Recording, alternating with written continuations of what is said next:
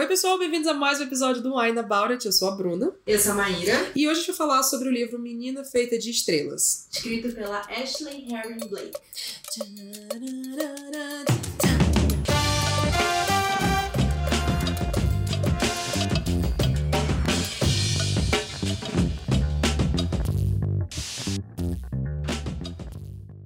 E antes de começar o episódio, eu queria agradecer aos nossos apoiadores lá no Catarse, a Laís de Baile, a Maria Carolina Souza, o Antônio Cavalcante, a Kátia Silva, A Gabriele Malinsky, a Diana Passi, o Gabriel Mar, a Isadora Teodoro Rodrigues, a Tamires Santos, Juliana Soares, a Adriele de Sá, Flávia, a Flávia Lago e a Sara Alencar de Freitas. Muito obrigada pelo apoio de vocês. Muito obrigada, gente. E se você não é apoiador ainda do nosso Catarse, onde que vai, Maíra? catarse.me barra. Uhul, ela acertou, galera!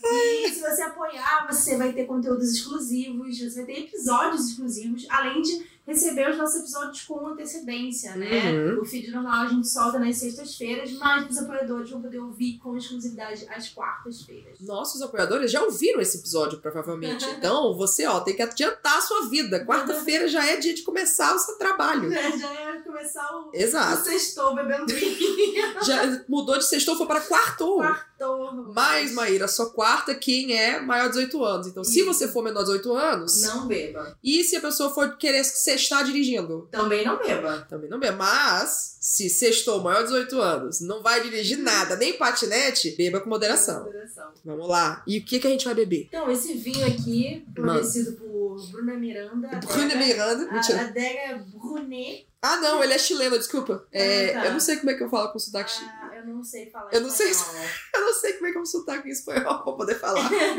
ah, mas enfim, é um vinho Tá, vamos chileno. lá, o vinho Sauvignon Blanc. Hum, Ah, 1969, não é a data em que ele foi feito, é o nome. quem dera. É um vinho chileno, Sauvignon Blanc, 12%. E gostei dessa... Embalagem. É, desse rótulo. Eu queria. Eu, vou- eu vou denunciar a Maíra nos critérios dela, mas eu vou denunciar lá no momento ressaca. Tá. Porque aqui a gente vai tentar manter uma compostura. Compostura, Mas lá no tá. momento ressaca eu vou denunciar ela por esse negócio de rótulo. Tá, Então, vamos lá. Aqui, então. Sauvignon Blanc é a tua uva favorita de branco? Eu acho que sim. É, né? Eu prefiro Chardonnay. Eu gosto de Chardonnay, mas eu acho que ele tem mais uma acidezinha assim que pega mais. O Sauvignon Blanc é mais forte. A Maíra serve a bicha que eu vou te contar. Aqui eu tenho pra poder sentir tudo. Tchim, tchim. Hum, que cheirinho bom. Uhum. Ai, Sauvignon Blanc é tudo. Eu tô com o nariz entupido, mas eu senti o cheiro. Cara, tem um gosto pra mim de, tipo, champanhe sem gás, sabe? Tipo, não, não que, tipo, ah, sem gás ruim, mas sem as bolinhas. Mas eu gosto do champanhe sem bolinha. Hum. Tudo de bom. Hum. Eu acho que a gente ficou muito tempo conversando e aí ele deu uma esquentadinha, mas deu ele mais... É, ele mais gelado acho que vai ficar gostoso. Vamos guardar ele aqui, ó. Enquanto É isso. uma boa ideia. Nossa, mas tá muito bom. Gostoso mesmo, levinho. Uhum. Bem levinho, a gente tá aqui nesse calor. Em São Paulo não decide, né? Qual a temperatura que faz. Mas... Colocamos ele pra refrigerar. Nossa, Isso. bem gostoso, bem refrescante. Bem não, não, é um, não é um leve refrescante, mas ainda assim achei refrescante. É, e eu achei levinho também. Achei bem agradável. Ô, jovem, desculpa. Mas vamos lá então, vamos falar sobre o livro Menina Feita de Estrelas. Antes da gente começar a falar do livro, eu acho que é importante a gente fazer um aviso de gatilho aqui sobre o que o livro fala. Uhum. O livro trata de abuso, é, abuso sexual, de é, situações de, de que a vítima não, não. A vítima não. Situações em que a pessoa que passa por um assédio é desacreditada e Silenciado. silenciada, é. Então, gatilhos de assédio, de abuso, de silenciamento de vítima, de misoginia. Também acho que tem misoginia ali. É, bifobia, enfim. Tem muitos gatilhos, na real, esse livro. É, tem muitos gatilhos, então assim, não é um livro facinho de se ler. É, assim, eu acho que Mas- falar que ele não é gráfico. É, isso é um ponto de- muito importante. É que nem Sage. Sage também não é um livro fácil de se ler. É, eu acho que ele seria Mas- mais pesado. É porque ele tem a coisa do crime, né? Ele É, ele é mais isso, coisa. isso. Mas ele também consegue fazer uma coisa Do, que, do crime que não seja. Matar, matar pessoas. pessoas, enfim. não que, né, É. falando que não seja um crime. Mas é, eu acho que é isso, assim, também acho interessante falar, até para, óbvio, é importante a pessoa ler de forma consciente, mas também não assustar. Uhum. é uma coisa que eu sempre pergunto, sim, né, sim. pra saber o limite, se eu consigo ou não. É gráfico? Não. Um que eu, que eu fiquei em dúvida se eu ia conseguir ler ou não é o conto da Aya. Uhum. Falando assim, ah, não, não é gráfico em relação ao estupro porque na hora a cabeça da mulher ela tá pensando em outra coisa. Uhum. Mas você sabe o que tá acontecendo. Sim. Então, assim, eu sei qual é o meu limite, conheça qual é o seu limite, Uhum. respeite seu limite. Por favor. Respeite ser menor de ler. Enfim, diz pra gente, Maíra, sobre o que que é o livro. Vamos ler aqui a sinopse. No mês de junho, quando a constelação de Gêmeos despontava no céu do hemisfério norte, nasceram Mara e Owen, uma irmã e um irmão unidos pelos astros. Quando a noite caía, os dois subiam no telhado de casa para observar as estrelas e compartilhar histórias. E estavam lá, um para o outro e, na, outro, e nada poderia separá-los. Um dia, porém, Owen é chamado à diretoria do colégio. A namorada do garoto, Hannah, o acusara de estupro. E, como amiga e fundadora do Empodera, um coletivo feminista, Mara sabe que tem o dever de apoiar a garota. No entanto, como fazê-lo quando o agressor é seu irmão gêmeo? Dividida entre a família e o próprio senso de que é certo ou errado, Mara também precisa aprender a conviver com Charlie, sua melhor amiga e ex-namorada. E como se isso não bastasse, um trauma do passado volta a atormentar ainda mais seus pensamentos. Gostei de desse texto, a pessoa da plataforma 21 que disponibilizou, e eu não precisei ter o trabalho de escrever, porque eu achei que isso estava muito bem resumido e escrito. Não, e não só isso, a gente queria agradecer também a plataforma de um por patrocinar esse episódio aqui com a gente. É a É. segunda vez que eles estão trabalhando com a gente. E ficamos muito felizes de tê-los de volta pro Wine About It, porque a gente sempre tem uma liberdade de escolher bem os títulos que a gente quer trabalhar aqui. E são realmente. E ser honesta do que a gente achou, e sempre são títulos que a gente já queria ler de qualquer forma. E aí conveio, conveio de que a gente trabalhou junto. Então, obrigada, plataforma. Valeu, Bruno. Plataforma 21. Vamos lá, amiga, vamos falar do Vamos lá. livro. É, não é fácil esse livro. É. Não é fácil esse livro, nossa Lembrando senhora. que esse começo não tem spoilers, tá? Então Não, você é. pode ouvir, a gente vai tentar falar de forma mais geral, geral É. possível, né? Pra não. Mas como você já viu, a sinopse do livro já tá falando, né? Que essa situação é a premissa do livro. Então, é, a Hannah está acusando o irmão da Mara. Mara de ter estuprado ela e a Hannah é a melhor amiga da Mara. E ao mesmo tempo existe É uma grande amiga, né? Porque teoricamente a melhor amiga é a Charlie. É, Mas elas são muito próximas, são porque muito próximos. a Mara e o Owen são muito próximos como irmãos gêmeos. Eles têm toda essa coisa da constelação. Tipo, ah, nós estamos na constelação de gêmeos, nós estamos sempre unidos. Sempre um do lado do outro. É um relacionamento muito próximo. E aí a Rena acaba que fica muito próxima também da, da Mara por causa disso. Ainda mais quando ela termina com a, com a Charlie. Mas acontece a situação. E assim, o, o começo né, da história, quando acontece a situação do, do, de onde acontece o estupro e tudo mais, é o típico cenário Estados Unidos, assim, Uhum, de uhum. ah, a gente foi pra uma festa antes de começar as aulas e foi todo mundo, e foi lá, na beira de um lago. É. O pessoal tava bebendo com um keg, né? Aqueles coisas de cerveja, assim, Uhum. grandão, tipo um chopp ruim. Aham. E tava todo mundo lá na festa e os carros estacionados, enfim. É tipo assim, eu consegui ver o filme na minha cabeça disso. E é bizarro quando a gente para e pensa, porque é realmente uma história que já foi contada um milhão de vezes, porque ela acontece um milhão de vezes com mulheres em todo o mundo e com adolescentes do mundo inteiro. É, sobre esse começo, como eu sabia, né, que enfim, essa era a premissa, esse começo me deixou muito angustiada. Porque Eu tava com medo é aquela das. coisa, tipo, vai acontecer, É. vai acontecer, e eu tava muito me preparando psicologicamente, tipo, sabe que você não quer chegar na parte, mas ela vai acontecer. E esse Uhum. livro, ele é muito fluido de ler, né? Rapidinho, Nossa, ele é muito avança, rápido. assim, é. E aí, e, tipo, tá travando, assim, daí eu parava de ler, e sendo que, assim, nem... A gente acompanha pelos olhos da Mara, né? Uhum. Então, gente Ela narra a história todinha. é, então ela tá por fora na hora que aconteceu e tal. E ela tá vivendo os próprios dilemas dela, né? Então foi engraçado, assim, acho que a minha reação de tipo, querer evitar, ai não, não quero ver, Aham. sabe? Porque eu sabia que ia chegar o momento em que isso ia acontecer, sabe? E a gente, a gente quer entrar nisso, nesse assunto, nessa coisa pesada. Mas eu acho que a autora conseguiu lidar muito bem com isso. É, eu- essa coisa do não ser gráfico, mas também é, a coisa, a história inteira gira em torno não do ato do estupro em si, mas do que, que acontece depois disso. Então, é, é- o grande conflito, na real, não é necessariamente. É, não é se aconteceu ou não, no caso, mas é a Mara se sentindo, bom, eu sou feminista e eu tenho esse coletivo feminista e eu sou contra qualquer tipo de misoginia, de machismo e cultura de estupro e o caralho. Mas e quando é uma pessoa próxima de você, quando É, é, a pessoa de, principalmente, de tipo, confiança, o seu é. irmão, a sua família. Não, e também, tipo, ah, não só eu sou feminista. Tipo, é minha amiga que tá falando isso. Eu conheço ela, sabe? Por que ela ia mentir pra mim? Sim. Então, ou pra todas as pessoas. Tipo, não tem por que ela mentir e falar uma coisa dessa. É, e eles até pintam a, a, a Hannah no começo da história, tipo, ela era a menina que estava querendo sempre ir atrás do homem, que já gostava dele antes, eles ficarem juntos, então ela pinta até ela como uma menina super inocente, assim, a Mara vê, tipo, ela é louca pelo meu irmão, por que, que ela iria mentir Sim. inventar um negócio desse por ele, sabe? Não faz Uhum. sentido nenhum. É. E ela tem esse, esse conflito dela. Eu acho que o mais interessante pra mim nesse livro foi isso. Como ele fala muito mais sobre o que acontece depois de uma situação dessa, com a vida de uma sobrevivente, com a vida das pessoas ao redor, Uhum. do que ah, é, aconteceu assim, assim, assim, assim, assim. E, e eu acho que a autora conseguiu explorar isso assim, de vários lados, porque a É. gente tem a narração da, da Mara, mas eu, eu até anotei. é, ela pega todos os pontos de vista das pessoas ao redor, a gente consegue ver. Então a gente vê o ponto de vista da Mara, o ponto de vista da mãe dela, do pai dela, do próprio Owen, da Rena, da Charlie, do Alex. É, quando a gente para são muitos personagens que têm um grande Sim. peso, assim. Eu acho isso até legal, né? Eu acho que. Ah, a Mara é a personagem principal, claro, mas todos os personagens ali mais foram mais fortes e a gente conseguiu ver o arco deles todinho, Sim. assim. Você sentiu isso também? É, então, eu até anotei aqui que foi acho, uma coisa que eu acho importante quando a gente tá falando disso. É, quando a gente vai falar de livros que lidam com estupro. Aham. Né? E depois a gente sabe que esse é o tema central. Eu Aham. falei assim, quando vamos contar uma história em que o gatilho que move é um estupro, acho importante a gente pensar sempre na vítima. Aham. Se o sofrimento dela não está sendo usado só para motivar as outras pessoas Uhum. da história.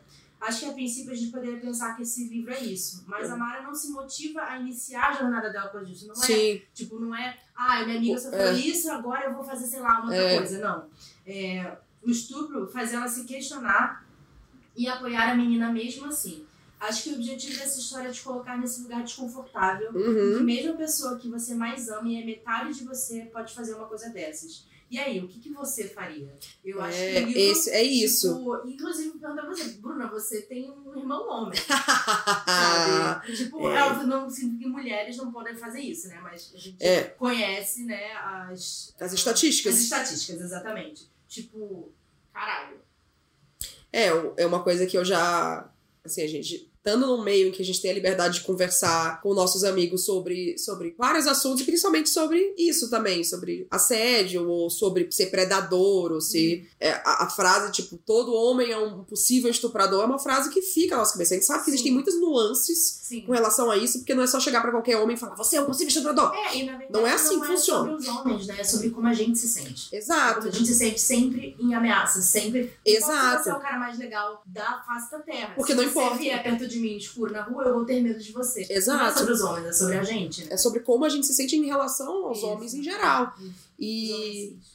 É, princi- é, homem cis. Sempre é o problema. Mas, cara, eu já tive muito problema de pensar isso. Eu falei, meu Deus do céu, já pensou se dá uma merda? Eu, eu brinco, entre aspas, com meu irmão, porque sempre que ele tá bêbado, assim, ele, como é uma pessoa muito grande, minha cunhada é muito pequenininha, às vezes ele, tipo, ele, uma vez ele tava fazendo churrasco, aí ele virou a mão assim pra falar um negócio, aí a carne quente pegou na perna da minha cunhada. Ai, meu Deus. E aí ela, ai, meu Deus. Aí ele fica, pelo amor de Deus, desculpa, desculpa, desculpa. Eu falei, Bernardo, seu filho da puta, se um dia tu fizer uma coisa com ela, eu vou te matar. E aí eu brinco, mas ele sabe que eu falo sério disso. E eu já passei pra minha cabeça, meu Deus, É, você é a chata da sua família. é, eu sou chata, eu sou insuportável, porque esse negócio é muito chato de Ai, a não sabe. Não pode nem falar nada, porque a Bruna já vem com Maria da Penha. Eu falei, claro, Ela com a Maria da Penha. é A óbvio. Bruna tirou do bolso a lei, né? Tá aqui, ó. que eu- Toma as leis. E a gente, sim, a gente tá numa posição em que a gente consegue brincar sobre isso e tal, mas tem todo um fundo de verdade, sabe? E não sei se eu sou exemplo, porque eu tenho uma relação muito desprendida com, com, com, sei lá, com família e tudo mais. Mas eu lendo É, assim. que é bem diferente da, dela com o irmão, que É. muito, muito ligados. Eu tenho, hoje em dia, eu tenho uma relação muito melhor com meu irmão, assim, a gente como adulto, a gente não se bate mais, né, a gente não, não fica mais, esse brinquedo é Damn. Mas eu já pensei nisso, é, porque é isso, né, você, ah, mas ele nunca faria isso. Tem um caso que aconteceu na minha cidade, e eu não vou falar nomes, mas se a pessoa quiser saber, ela vai e pesquisa e descobre. Foi muito pesado esse caso, mas é um caso público, então eu posso falar disso porque tá no jornal. Um menino que a gente cresce, não cresceu junto, mas os pais dele são muito amigos dos meus pais. Gente, a gente viu crescendo, assim, tipo, minha mãe era, sempre foi muito nova e fazia eu chamar o irmão mais velho dele de tio, sendo que ele tinha, sei lá, a nossa idade agora, sabe? Então a gente era muito próximo, brincava muito. Muito e tal. E aí, um dia, é, a gente ficou sabendo, saiu no jornal e tal, que ele foi na casa da cunhada, no apartamento da cunhada dele, e estuprou ela e matou ela. É, eu não lembro se foi com, a, com travesseiro ou se foi enfim, não importa o, o, como, né? Mas enfim, matou ela e saiu correndo do prédio e tal, e foi fugir assim, conseguiram pegar ele no meio tempo, porque, tipo, os filhos dela estavam no térreo com a babá, com a avó, não sei o que, subiram, enfim, um grande, um grande tchan. Mas era uma pessoa que conhecia desde criança, que meus pais viram crescer, que todo mundo na cidade conhecia, assim, uhum. assim, sabe? São Luís é um ovo, então uhum. todo mundo se conhecia. Quando esse caso saiu, e essa menina também, ela era muito é, conhecida, assim. Então, assim, foi um, um caso que, tipo, como assim? Eu lembro minha mãe claramente falando, como pode, sabe? Ele, eu vi esse menino crescer. Nunca que eu ia imaginar que ele poderia fazer isso. Uhum.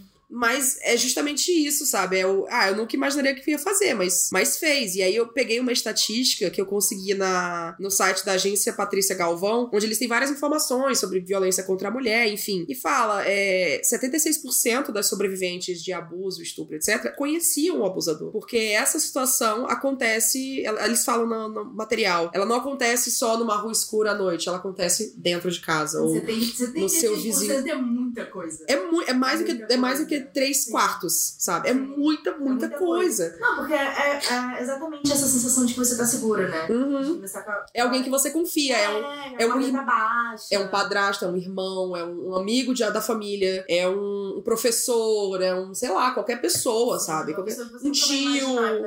É, é uma pessoa de confiança. E aí que isso cria a quebra de tipo, eu nunca estou segura. Qualquer homem é um possível estuprador. Sim, sim. Tudo isso para dizer que não dá pra gente pensar numa situação, tipo, ai, como eu reagiria nisso? Eu acho que é impossível a gente é. se preparar como reagiria nisso. E eu acho que a autora também mostrou isso de uma forma muito clara, assim. Uhum. É, não só o, o conflito interno da Mara, com tipo, caralho, meu irmão, sabe? Sim. Meu irmão gêmeo. A gente ainda veio ao mundo junto, nós somos duas pessoas feitas de estrelas. É. Tem toda uma coisa Ela fala, cósmica. É, metade, minha outra metade. Né? É. é. A mãe do, do Owen, da Mara, como ela reage, eu falei, nossa, mano. É. Essa reação, assim, eu vejo pessoas que eu conheço tendo essa reação, eu vejo familiares tendo essa reação, eu vejo tipo, notícias das pessoas tendo essa reação. De fora, acho que é fácil a gente julgar. é, mas é lógico, é muito se fácil. coloca num lugar, tipo, é seu filho. É. Tipo, é difícil você acreditar que seu irmão fez isso, seu amigo fez isso. Imagina uma pessoa que você, você botou no mundo. Você botou no mundo, você educou e você uhum. criou aquela pessoa, sabe? Então, assim, tipo, meio que a responsabilidade seria sua. É, então, também, nesse caso que aconteceu lá em São Luís, a primeira coisa é pensar, gente, é tia tal, sabe? Como que ela se sentiu? E aí, muita gente caiu em cima dela e, e ela não falava nada. Teve uma vez que ela, ela deu uma entrevista e, tipo, falou sobre isso. Falou, cara, eu não posso tirar o, o, a razão dela de, tipo, ai, ah, meu filho, eu sei o que ele fez e eu sei que foi horrível, mas eu, eu tô aqui do lado dele. Agora a mãe da, da Mara e do Owen, né, ela nega completamente que isso aconteceu. Eu acho que entra num outro nível ali de, de reação. Ela simplesmente é... acredita no filho é. e, e, tipo, ah, meus valores de feminismo, de empoderamento, do que for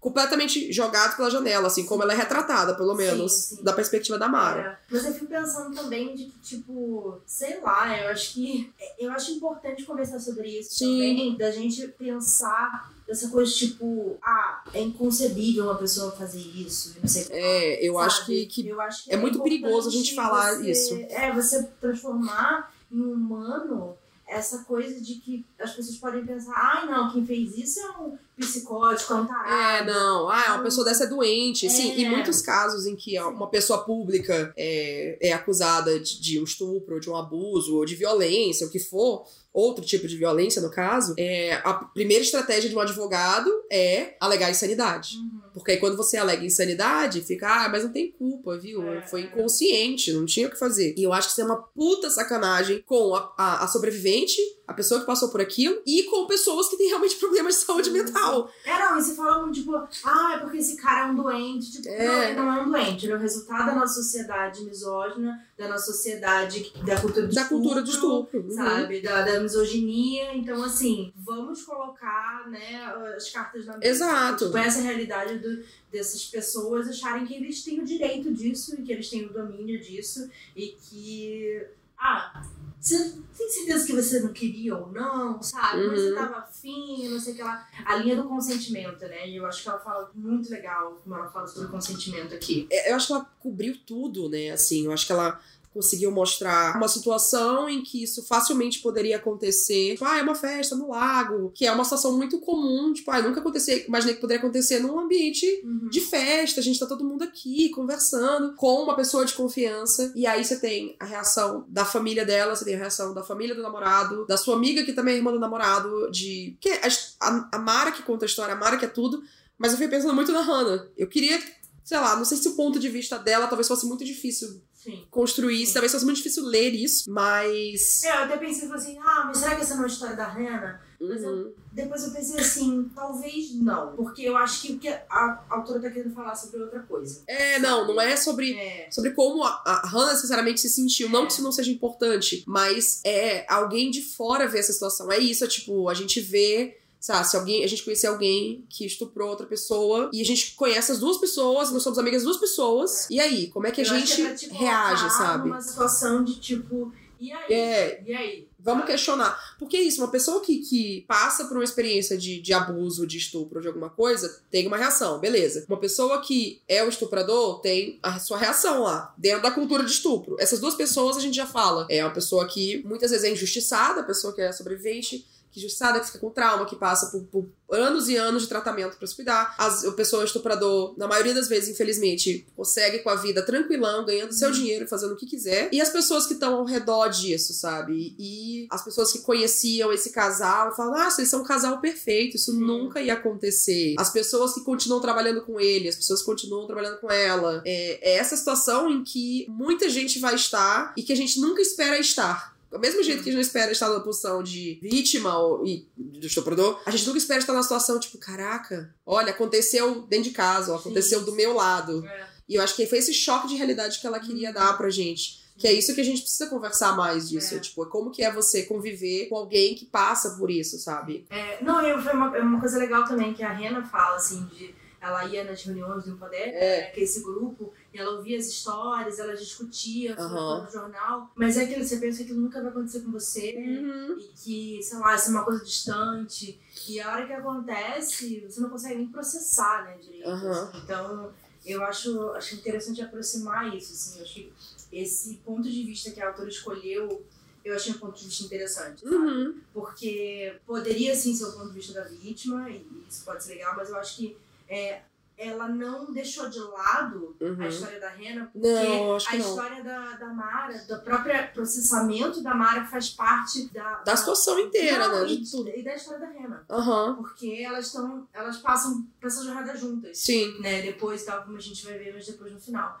Então, eu achei isso bonito, assim, eu achei Uhum. isso legal, assim, tipo, ela não ficou tipo, ah, essa menina que X foi estuprada, que você ouve falar dela duas vezes na história, e aí, nossa, agora eu preciso fazer alguma coisa a É. respeito. Aí você vai lá e, tipo, e aí você motiva o personagem pra jornada dele. Não é isso. Uhum. Sabe? Então eu, eu gostei, assim, a forma como ela conseguiu lidar. Eu acho que ela foi também num ritmo muito bom, assim, muito, muito realista disso. Tipo, a Mara, ela, ela pensa, tipo, não, Oi não, não fez isso, não é É. possível. E depois fica, não, eu tenho certeza que ele fez, e tipo, mas é meu irmão. E aí É. tem logo. É no começo também, tá, gente? Tem uma cena que eles. é, à noite ele tá jogando basquete, ela vai lá, ela abraça ele e fica, tipo, mano, esse aqui é meu irmão. É. Sabe? É, esse é o, o, o menino que eu conheço. Como que pode estar acontecendo isso com esse Sim, menino? é, Ela não consegue. Ela, tipo, ela, ela aceita e acredita na Rena, Aham. mas ela não consegue acreditar que o irmão dela fez aquilo. É. Então ela começa a dividir na cabeça dela essas duas pessoas. Uhum. Tipo, ela fala, não, meu irmão Owen, que eu amo e que é uma pessoa legal, XYZ,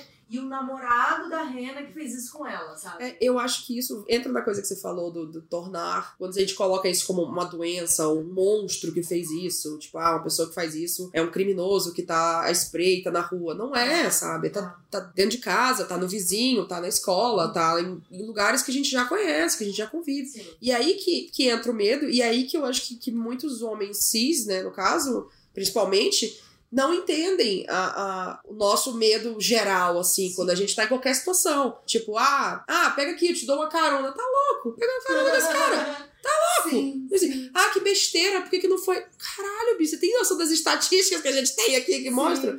Então, assim, é, é, é um instinto de sobrevivência básico que a gente cria Sim. porque a gente sabe, é a qualquer momento, em qualquer lugar. E a gente cresce não só aprendendo isso, mas tipo, a gente não pode deixar de viver nesse medo constante. Então é muito bizarro o que passa da nossa cabeça. É. Não, e você falou isso, eu lembrei de uma conversa que eu tive com o Vitor, que depois ele mencionou em alguma mesa que a gente fez juntos e tal. Ah, E ele falou que eu- uma porrada que eu dei nele, eu, na hora que eu falei, realmente não tinha me tocado. ah. Que ele falava época que ele morava na Consolação, que ele gostava muito de morar lá. E é bem, era bem, tipo, Baixo Augusto, assim, que ele morava. É, eu lembro. E aí ele falou conheci assim, ah, lá. é muito bom e tal. Eu falei, é, É porque você bom é pra ti, homem, né? É. E aí ele falou que ele ficou muito chocado, assim, porque ele falou assim, nossa, não tinha parado pra pensar nisso, assim. Porque eu, como, né, mulher, eu, uma coisa que eu mais me preocupo quando eu vou escolher onde morar é, É. segurança. Exato, É se a gente consegue andar. tranquilo à noite, me deslocar, chegar à Sim. tarde no meu prédio se eu precisar e tal. Então, assim, sabe, não é à toa que eu faço Maga, Sim. Sabe? Porque eu me sinto mais segura quando andando na rua por fazer Krav Maga. Uhum. Tipo, ok, Krav Maga é muito legal, mas que merda que eu preciso fazer Sim. isso pra me sentir melhor, sabe? Me Total. segura. E a gente pode morar no melhor bairro que for, a gente pode Sim. estar no país que for, mas assim. É, e é- o negócio pode acontecer dentro do seu apartamento. Exato, sabe? Pode ser um namorado, pode ser um marido, pode ser não sei o quê. Eu lembro, eu trabalhei com uma menina que uma vez a gente tava numa festinha assim da, da empresa e tal. E aí do nada eu vi ela no canto, chorando assim com a minha chefe. Eu falei, eita caralho, foi demitida. Foi a primeira coisa que eu pensei, ai meu Deus do céu, foi demitida. E aí quando eu fui falar com ela, ela falou, ah, então eu briguei com o meu, meu noivo. E aí ele me empurrou na, na porta, eu tô roxa aqui e tal, e eu tô com medo de voltar pra casa. E aí a minha chefe falou: vai lá pra casa, não volta pra casa, fica comigo um tempo, eu vou contigo, pego tuas coisas e tal. Ela, eu acho que ela até voltou pra casa e depois, tipo, o cara bateu lá na porta de novo, e aí teve que chamar a polícia, porque ele começou a brigar com ela, ela tava com medo. Eu falei, mano, o noivo dela, sabe? Que ela mudou de país pra poder casarem e ficarem lá. Ela nunca imaginou que isso poderia acontecer. Fora do Brasil, isso não acontece. Gente, não existe isso, tá? não, não acho que isso é problema de Brasil, nem de É. qualquer outro país, assim, não, sabe? Existem países com altíssimos índices de estupro. Tipo, a Índia tem um altíssimo índice de estupro e de abuso. Estados Unidos tem muito estupro e abuso também. Inglaterra, gente, tudo, lugar tem. Infelizmente. Não é algo daqui, é só muda. São diferenciações. Porque no Brasil eu tinha visto que 7% da, das pessoas que sofrem abuso denunciam pra polícia. Nos Estados Unidos é uma média um pouco maior, tipo 16, entre 16 e 25%, dependendo da, da região. Não, e aí que você começa também, quando você vai olhar essas estatísticas e você vê ah, os recortes raciais, Sim. pessoas que não se sentem seguras com a polícia, elas não vão atrás da polícia. Exato. Sabe? Porque elas veem na polícia mais uma violência que elas vão ver. Então você tá frágil, você acabou, né, de sofrer um assédio, um estupro, alguma coisa assim, e aí você vai num lugar onde você vai ser maltratada, Sim, ignorada. exame- não, onde o exame vai ser super invasivo, sabe? Por que, que você vai passar por aquilo sabendo que ainda mais a chance da pessoa ser condenada é mais difícil Sim. ainda e incapaz dela, por saber que você foi lá Exato. ela, ela vai atrás de querer te matar. Então, assim, a pessoa vai pensar, por que, que eu vou fazer isso? É. Não tem por que eu fazer isso. Né? Então, desencoraja também, né? E por isso que a delegacia da mulher também é muito importante. Pra Uhum. criar, não que, assim, seja perfeito, mas É. já é um espaço melhor pra você fazer esse tipo de denúncia, né? Só que, claro, a gente tá aqui na capital, em São Paulo. É muito fácil de falar fáceis. isso, é. Vai pro interiorzão, sabe? Vai Não, interior- rural. Interior de jeito nenhum, assim, é, é- a pessoa ter isso é uma coragem muito grande, porque uma cidade pequena, se você faz isso, se você tira de dentro de casa, é briga de marido e mulher, ninguém mete a colher, né? Sim, Então, se você tirar isso de casa e você for, sei lá, pro delegado, ah, o delegado estudou junto com o seu marido. Sim, sim. E aí, É. ah, não, como que pode? Ele nunca faria isso, tá inventando, tu é louca. Uhum. E aí começa toda essa coisa que faz parte da cultura de estupro, do apagamento, do silenciamento e tudo mais. Então existe todo um sistema Uhum. para poder ignorar não só mulheres, mas pessoas. é, é, mulheres trans e pessoas não binárias e, e pessoas de outros gêneros que sofrem abuso de, de namorados, parceiros, maridos, enfim, várias pessoas, ficantes, falar o que for. corretivo, né? Nossa, gente. Não dá nem, nem, nem pra. Não dá nem pra falar, assim. Não, não- É, voltando ao livro, é, eu acho muito importante essa conversa que ela tá gerando, sabe? Porque, é, é claro, a gente lê vários livros em fala sobre Uhum. estupro, fala sobre, sobre a sobrevivente, etc. E são coisas super importantes. Porque, assim, tipo, a eu amei muito Seire, né? Porque eu acho que ele deu uma Seria um, voz é um livro incrível. pra isso. Mas eu acho que também em tempos de feminismo da boca pra fora, Aham. eu acho que é um, é um assunto que precisa ser conversado. Não, eu acho que o livro. Ele... Até onde vai? Uhum. É, tipo, os seus valores são valores até quando não for mais conveniente pra você tê-los. Quando não for mais. é, eu acho que é como ela aborda essa coisa da, da família, sabe? Porque a gente. A nossa cultura tem muito. Família é tudo. É. Então tem que sempre apoiar a família. Ah, família é família. É, e a época das eleições passadas foi uma época que questionou isso pra muita gente. Muita gente teve muito problema com isso, inclusive eu. É, de tipo, cara, não é porque é família, é sangue ou o que for. Que eu tenho que aceitar tudo, sabe? Pessoas LGBT, de várias letras da sigla, também não tem que aceitar tudo só, ah, só porque é família. É, passar por situações abusivas, não só sexualmente falando, mas de verbalmente, fisicamente, o que for. E aí, como ela questiona isso de tipo, ah, não, mas família é família, você tem que É, é. apoiar de qualquer forma, Sim, sabe? É seu irmão. Estamos de acordo, né? Não, não é assim, sabe? Não tem que ser assim. Não, não tem que ser a maior coisa do mundo Não. Se ela faz mal pra você e se ela é uma coisa que você sabe no seu coração que tá errado. Então, essa, esse questionamento de valores dela eu achei muito interessante, porque não é fácil de fazer isso num livro sem você pender muito pra um lado pro outro. Eu acho que foi muito equilibrado no geral, como ela trabalhou isso. É. Esse. Essa confusão interna dentro da Mara de eu tenho certeza do que eu acredito e eu tenho certeza de como que eu me posiciono nessa situação, mas eu também tenho certeza que eu amo meu irmão e, É. sabe, eu tô de mãos atadas, Eu real. acho que isso pra gente também é uma coisa pra se digerir, Sim. sabe? Porque a gente fica, é, ela tem que odiar o irmão dela, tem que ficar puta e não sei o que lá. E, tipo, É. e ela fica. E ela sabe que a relação do- com o irmão dela nunca mais vai ser igual. Aham. Mas ao mesmo tempo, ele é uma parte dela, Sim. sabe? E, e aí? É, não quer dizer que você tem que aceitar completamente nem rejeitar completamente. Porque é- eu acho que é fisicamente impossível pra ela rejeitar completamente o irmão, porque é isso, sabe? Mas. Ela admite que a relação nunca mais vai ser a mesma, Uhum. e- mas ela também admite que ela ama ele. É, Eu, eu acho que isso é mais difícil ainda. sim, é você é. amar uma pessoa apesar de tudo isso, assim. Uhum. E amar não significa Passar a mão. de tudo, não significa. Significa, tipo, é um, é um sentimento de, sei lá. É involuntário, é como se É. fosse uma reação natural. Tipo, ah, seu irmão, ah, eu amo meu irmão.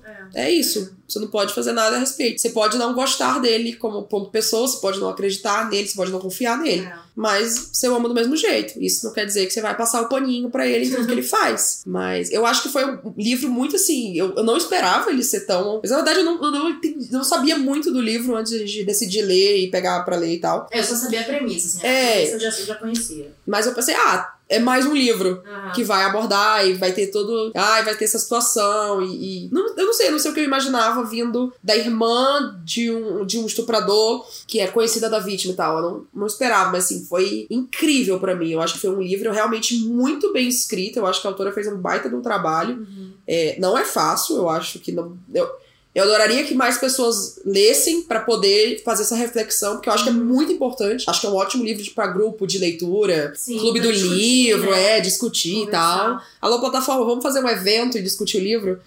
Seria tudo. Mas não é fácil, assim, porque eu acho que é isso. Tem muitos gatilhos em muitos níveis e situações, assim, é, né? muitas nuances aí que podem ser, que às vezes a pessoa nem sabe que é um gatilho, até você lê aqui e fala, opa, é isso aqui que, que me, me causa um mal-estar. Mas, assim, eu tiro meu chapéu pra autora. Eu acho que foi um puta livro. É, chegando agora na metade aqui do nosso podcast É. de intervalo, acho que a gente pode falar nossa. É, uma opinião sem expor. Aham. Eu gostei muito, assim, eu terminei muito emocionada. Nossa, sim, chega, eu tô sentindo um peso aqui, assim, de quando eu terminei de ler.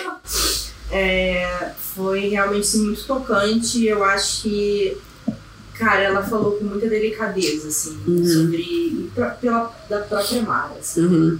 Eu gostei muito de ver a jornada da Mara, que não é só a jornada reagindo ao que o irmão dela fez, mas a Aham. jornada dela também lidando com esse trauma que a gente falou que ela tem do passado. E eu acho que isso é essencial também pra forma como ela acaba vendo Uhum. e lidando com tudo isso, né? E ela também vai ter que lidar com os próprios demônios dela ao longo desse processo. Então eu achei que foi muito delicado, muito pungente, assim, muito forte. Uhum. Eu, eu gostei muito, assim, me surpreendeu pra caramba, assim, É. pra caramba. Um Baita do livro. Tá, vamos pausar então. Vamos pausar e vamos Hidratar. voltar com spoilers. vamos lá, a gente volta com spoilers e com as nossas impressões do vinho, que já a Maíra já acabou a A taça dela. Secou, a Bruna ficar falando, eu tô tomando. Ai, desculpa se eu falo muito. tchim, tchim. Lá, voltando do intervalo. Ai, meu Deus do céu, agora é a parte que é difícil, amiga, porque agora é sem spoiler. Isso. E, ah, olha, sem Sem spoiler, fazendo publi aqui. Hashtag público. Mas antes de começar a parte do livro, vamos falar do vinho. Eu amei esse vinho, velho. Cara, eu gostei muito agora que ele tá mais geladinho. É, então, ele é- eu acho que é um vinho pra ser bem geladinho mesmo, porque ele fica bem Hum. refrescante. Muito gostoso. É uma beleza. Desce que é uma beleza. Você vê a taça já tá seca. Nossa, pra mim esse vinho ficou tudo, assim. Ele é, ele é suavezinho, ele desce ele tem um direitinho. azedinho, né? Você percebeu que ele tem um azedinho? É um azedo? Eu pensei que era um meio ácido. Não, Peraí, peraí, é um deixa eu ver mais. azedinho. É um azedinho. Deixa eu beber mais um pouquinho pra ver. Mas assim, ele é um azedinho agradável, não é um Então, azedinho ruim. Eu acho real que é um, é um- Deixa eu. O gosto dele, pra mim, é o gosto de, tipo, de, de espumante, de champanhe, essas coisas assim. Só que sem o, o frisantezinho. Eu acho que é mais ácido do que azedo. Eu acho que é azedo. Deixa eu ver aqui na. Tá vendo o que, que diz aí? A bicha pega a garrafa, ela já queria colocar mais no copo dela, o copo dela tá cheio. Que mentira, não faz fiz nada. Não, Fer, não, né? Cadê a câmera? Ah, desculpa, é podcast, não tem câmera. O Ainda. nariz se apresenta fresco e expressivo. Olha, mas a bicha sabe falar espanhol mesmo. Porra nenhuma. Das frutas tropicais. Pô, tu fala espanhol de, da Espanha? Amiga, eu não falo nada. Eu, É tipo, eu enrolo a Tu, língua. tu puxa um espanhol, um espanhol da Espanha mesmo, Ah, eu sou espanholíssima. Sem porra nenhuma. Não diz nada, não? De, não, de, de- não fala nada. Tá falando festival de música. Que porra é essa? Que Festival de música, um movimento, movimento hippie. Meu Deus do céu, do nada. Os hippies fizeram esse vinho, gente, é, É isso. isso, de 69. Color Festival amarillo, pálido, mais 1969. lavratosas. É Nariz homenagem aberta, aos fresca, hippies perfumada, aberta, picadas e florais. Na boca larga, perfumada. com- Acidez. Balanceada, caralho. Uma acidez Acidez balanceada. balanceada. Não tá falando que é ácido. Acidez. É ácido. Tem acidez, é ácido. Mentira, não é assim que funciona. Ele Mas- tem um leve cheiro de Hum, eu- alguma coisa de limpeza, parece. Amiga, olha É. como que você tá vendendo um vinho. Mas assim, Cheiro de limpeza. é, mas não é ruim. Ele fala que ele tem. São frutas tropicais e, e aromas florais. Talvez seja essa. Não, não, peraí. É que a gente pensa em floral muito docinho, né, também. Hum, ele não é muito fragrante, não. E eu não consigo Ele sentir não é- cheiro de nada. Ele não é muito aromático. Tipo, ele tem um cheiro gostoso. Quando você cheira, abre, é. É, quando você abre, vem um, hum, um buquê interessante. Uhum. Mas assim, não é. Uau, meu Deus, que cheiro. Mas o gosto dele é muito agradável. Não, eu achei ele incrível, assim. Ele eu- é meio seco, né? Tá falando aqui. É. Eu, Meio gosto, eu, gosto, eu gosto de meio seco pra suave, assim. Eu gosto de seco também, mas sei lá, seco pra mim eu tomo bem menos. Suave me enjoa. Depende. Seco eu acho que, que só se for, tipo, tinto Uhum. e cabernet sauvignon. Ó, então esse aqui, ó, gente, é o 1969. É chileno, 2019 ainda. Sauvignon Blanc. Sauvignon Blanc. Delicioso. Aprovado. Recomendado. Show!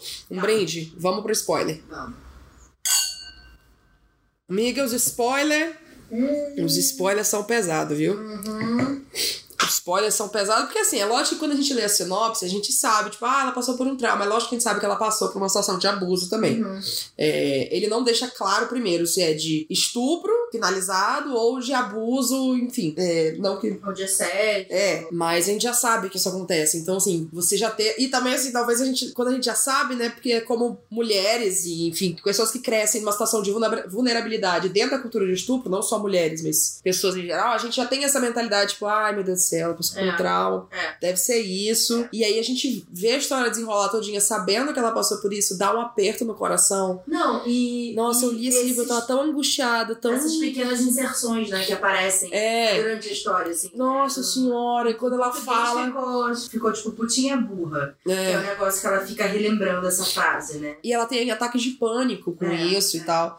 E, e, é- e assim, por isso que eu acho também que a história foi muito real, porque ela fala. A gente tá falando É. da Mara. A gente tá falando da Mara, é, a gente não É. falou, mas no caso, é, a Mara. É, pessoas que passam por, por traumas, e não só de, de abuso, estupro, mas pode ser de violência ou outros tipos de abuso, é, ficam com essas sequelas. Então, às vezes, vai ser desenvolver um, um transtorno psicológico, vai ser o estresse pós-traumático, vai ser transtorno de ansiedade, de ataque de pânico, etc, etc. Lógico que isso é uma coisa que a gente já sabe, mas sei lá, quando eu vi ela retratando isso, eu fiquei muito. Nossa, que bom que ela retratou como as coisas realmente acontecem, sabe? Ela, o irmão dela, e aí nessa parte gente, eu tenho que tirar o chapéu pro Owen nessa situação de, tipo, ele vê que ela tá no ataque de pânico, ele ajuda ela a lidar com o ataque de pânico. É, mas E- é porque ele tá acostumado, né? Tipo, a lidar com um ataque de pânico. Não, é, não, eu digo assim, Anos. ele não é, sabia o que, que ela tinha com o ataque de pânico, e aí ele ajuda ela a lidar com o ataque de pânico, tipo, eu sei que aconteceu alguma coisa com você, eu não vou te forçar a falar o que é, mas eu tô aqui, sabe? Uhum. E eu acho que isso também é uma da coisa que eu senti, putz, pra ela deve ser ainda mais difícil, porque é isso, quando ela passou pelo trauma, ele foi uma pessoa que ela nem precisou contar Sim. o que aconteceu, porque ela não conseguia contar, Uhum. e ele, ele protegeu ela, sabe? É, depois, quando ela conta pra ele, né, a história, nossa, que cena desgraçada! Puta que pariu! Foi, foi a cena que eu falei, agora eu vou chorar, agora eu vou chorar, agora eu vou chorar. Acredito. Consegui fazer a Bruna chorar. Não chorei. Ah, Bruna. Eu tava no avião, eu não podia chorar. Não, você não chora em público. Eu choro. Não. Eu chorei na academia já. Na Amiga, é lógico que você chora na academia. Você chora aqui em público, bebendo vinho Sim, comigo sim. todo sábado. Ai, Mas enfim, é, eu, eu acho que é uma. Sabe, esse emocional dela, tipo, ai, eu nem precisei falar e, e ele entendeu que eu tava é, numa situação vulnerável e ele me protegeu, ele foi meu irmão, eu devo muito a ele pra me ajudar a lidar com o ataque de pânico. E aí você vê o seu pior pesadelo reproduzindo a pessoa que você mais ama. Sim, eu acho que esse. Essa conexão, né, que a gente não podia falar na parte sem spoiler, mas essa conexão que ela faz, tipo, eu não acredito que você fez isso, sabe? eu não É. acredito que você fez isso com uma pessoa, tipo, olha o que isso fez em mim. Uhum. E, e mesmo quando, mesmo sem ele saber, tipo, como que você pode fazer isso com uma pessoa? Sim. Então, nossa, é, é terrível, é muito pesado. Nossa Uma senhora. das partes que eu mais gostei. Essa Nossa muito foda, mas uma das partes que mais mexeu comigo e que infeliz- infelizmente mexeu comigo por é, me remeter a coisas foi. Me lembrou um momento em que a Mara fala pra Rena, né? Ela conta Ah, sim. Rena. E essa sensação de que, tipo, caralho, isso acontece com não só comigo, É, você também. E essa união pela dor, nossa, sabe? foi. O, o- a parte com spoilers desse livro, assim, quando você chega já, as coisas estão acontecendo, enfim. Eu acho também que esse livro não é um livro de clímax, de tipo, toma esse grande evento aqui no final e aí depois disso tudo se resolve, ou nada assim. Ele é um livro com um outro estilo, assim, de É. contar. Acho que ele tem vários finais. Vez acabou. Acho, acho que ele acabou. É, Tem mais um não, capítulo. tem mais coisas. Acabou, não, tem mais um capítulo. eu Acho. Como é que é esse tipo de narrativa? Eu esqueci como é que chama. A Iris tinha um nome pra isso. Mas a narrativa, tipo, ah, você sabe que tem muita história antes, você sabe que tem muita história depois e Sim. Só esse trecho que eu queria te contar e esse trecho é muito importante. Slice of Life. Hum. É, seria tipo parte da vida, um pedaço da vida. Esses momentos da, da Hannah com a, com a Mara, é, tipo, é infelizmente o que muitas, muitas pessoas sentem, tipo, ah, eu entendo a sua dor porque eu passei por isso também. E aí você fica, ah, que ótimo que alguém me entende. E aí você fica, que, merda que alguém me entende. também teve que passar por isso. É. Não, é uma coisa terrível e, e nessa hora que a gente fica na cabeça, né? Como que tem pessoas, e aí de novo eu puxo para homem cis, mas específico é o- é o grande grupo, né, numa situação dessa, como que pode conceber fazer algo assim, ou, ou não entender que isso é um sentimento real, é uma coisa que acontece, e não dá pra não pensar, tipo, ai, será se a gente não tá falando mais sobre isso? Pô, a gente precisa falar mais, sabe? A gente precisa. a- as sobreviventes precisam sofrer mais, tendo que passar por todo esse processo de novo, de novo. E, e aí nessa hora eu pensei muito da Hannah, sabe? Quantas vezes ela não vai ter que explicar essa história? E, e ser, ah, é aquela menina, né, que veio daquela escola, que Uhum. passou por isso. É, Não, e ela passa a ser isso, né? Vira A menina, você recebesse um carimbo de tipo, ah, você é uma pessoa que passou por isso. é. Você tá Você vai ser resumida a isso. É, é, e eu acho que é por isso que muitas é, pessoas decidem não falar. Aham. elas não querem ser marcadas por isso. E, e por mais que a gente fale que, ah, você não é culpado, não sei o que lá, não tem como não sentir vergonha, não tem como não sentir responsável de alguma Uhum. forma, não tem, sabe? É, é uma coisa irracional, né? É, o jeito que a Hannah fala também, tipo, quando ela e a Mara sentam e ela fala, tipo, ah, eu juro que eu.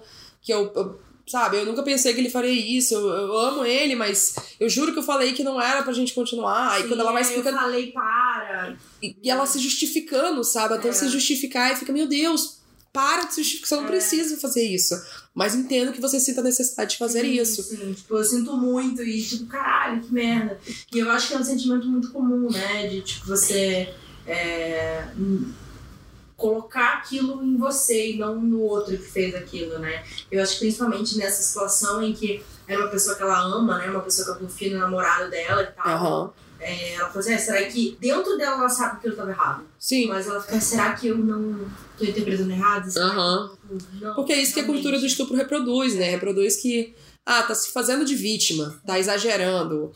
É, o cara é muito de boa índole, nossa, de boa família, teve boa Não, criação. tipo, ah, ele tava ele não faria isso. você controlar seus instintos, É. não sei o que lá. Tem tipo, muitas desculpas usadas. assim, é, né? coisa de menino, né? Sabe É. como é que é? Menina é assim, faz essas coisas. E aí é, é a, a cultura centralizada no homem cis, e nessa criação misógina, É. que a gente simplesmente tem que aceitar. E, e ah, a gente que se fode. É isso, o mundo é assim. E aí. Ai, nossa, é, é, é, de- é terrível. Nessa parte com spoiler, eu queria puxar mais uma coisa que a gente não falou muito dessa spoiler, que é a dinâmica da Charlie com a Mara. Quando eu tava lendo, pra mim, principalmente só o, o plot, né, de ela começar a relembrar, e depois ela finalmente relembrar o que aconteceu, Aham. e ela ter esse gatilho, né, que Uhum. ela tem, Uhum. e, e lidar com isso e tal. Chega ao final até, hoje queria ler. Aham. É, Nossa, aquele final foi. cara, pegou muito a novela que eu tô escrevendo. Hum. Tipo, foi, sério, acho que em palavras iguais. Que eu escrevi, e pra mim foi muito bom que eu senti meio que uma validação desse sentimento, assim, porque escrever sobre isso é muito complicado porque você não quer generalizar o sentimento de todas as pessoas, né? É muito difícil falar assim, nossa, cada. Porque eu lembro que eu já falei sobre isso uma vez no Twitter, de como eu me incomodava de.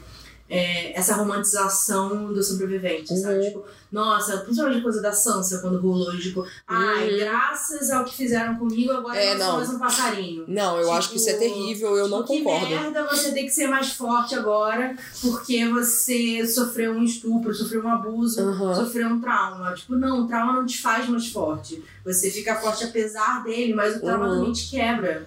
Entendeu? E, eu- e ela fala isso no momento, eu achei incrível, assim. Deixa eu ver se eu acho aqui esse texto, porque meu coisa eu tinha marcado. é...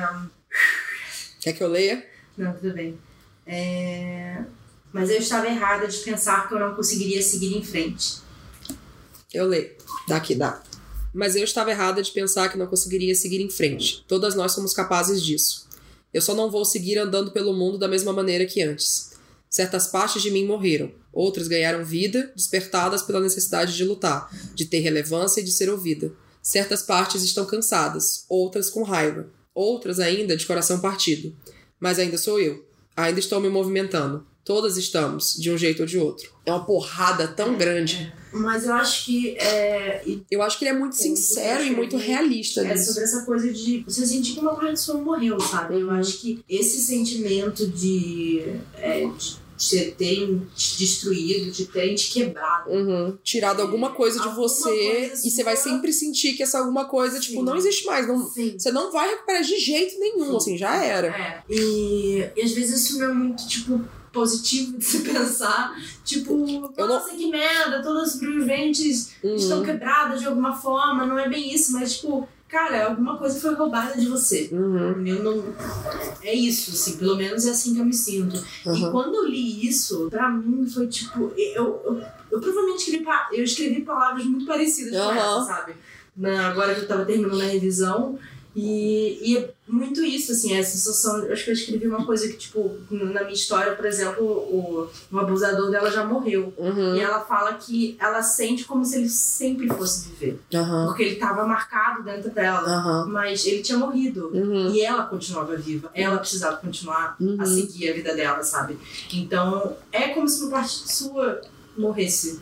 E, e, infelizmente também essa parte é, tá marcada por essa pessoa. sabe? É, tipo, uma parte sua morreu, mas parece que essa situação sempre vai estar viva, sabe? Mesmo que É. você aprenda e cresça e, e mude, e lide, o que for, isso sempre vai estar vivo dentro de você. Sempre vai ter essa lembrança e essa situação e esse trauma. Ele Uhum. sempre vai estar ali. Você só vai lidar melhor ou não com ele. Não, é. é. Mas E- é isso. É. E, e o momento também pra mim que ela resolve cantar pra Rena foi uma coisa que eu muito, assim. Porque, cara, é, um, é uma força, assim, que vem, né? Tipo, eu me identifiquei muito, assim. O momento que você finalmente consegue falar, sabe? Cara, isso. Como uma pessoa que começou a fazer aula de canto faz, vai fazer seis meses agora, é muito engraçado, né? Porque quando a gente fala, tipo, ai, as artes são um ótimo jeito de expressão. Realmente são um puta jeito de expressão. E o cantar, é, eu comecei a fazer só pra mim mesmo, assim, ah, eu quero aprender a cantar. E aí fui fazer aula de canto, e Maíra foi no meu primeiro recital.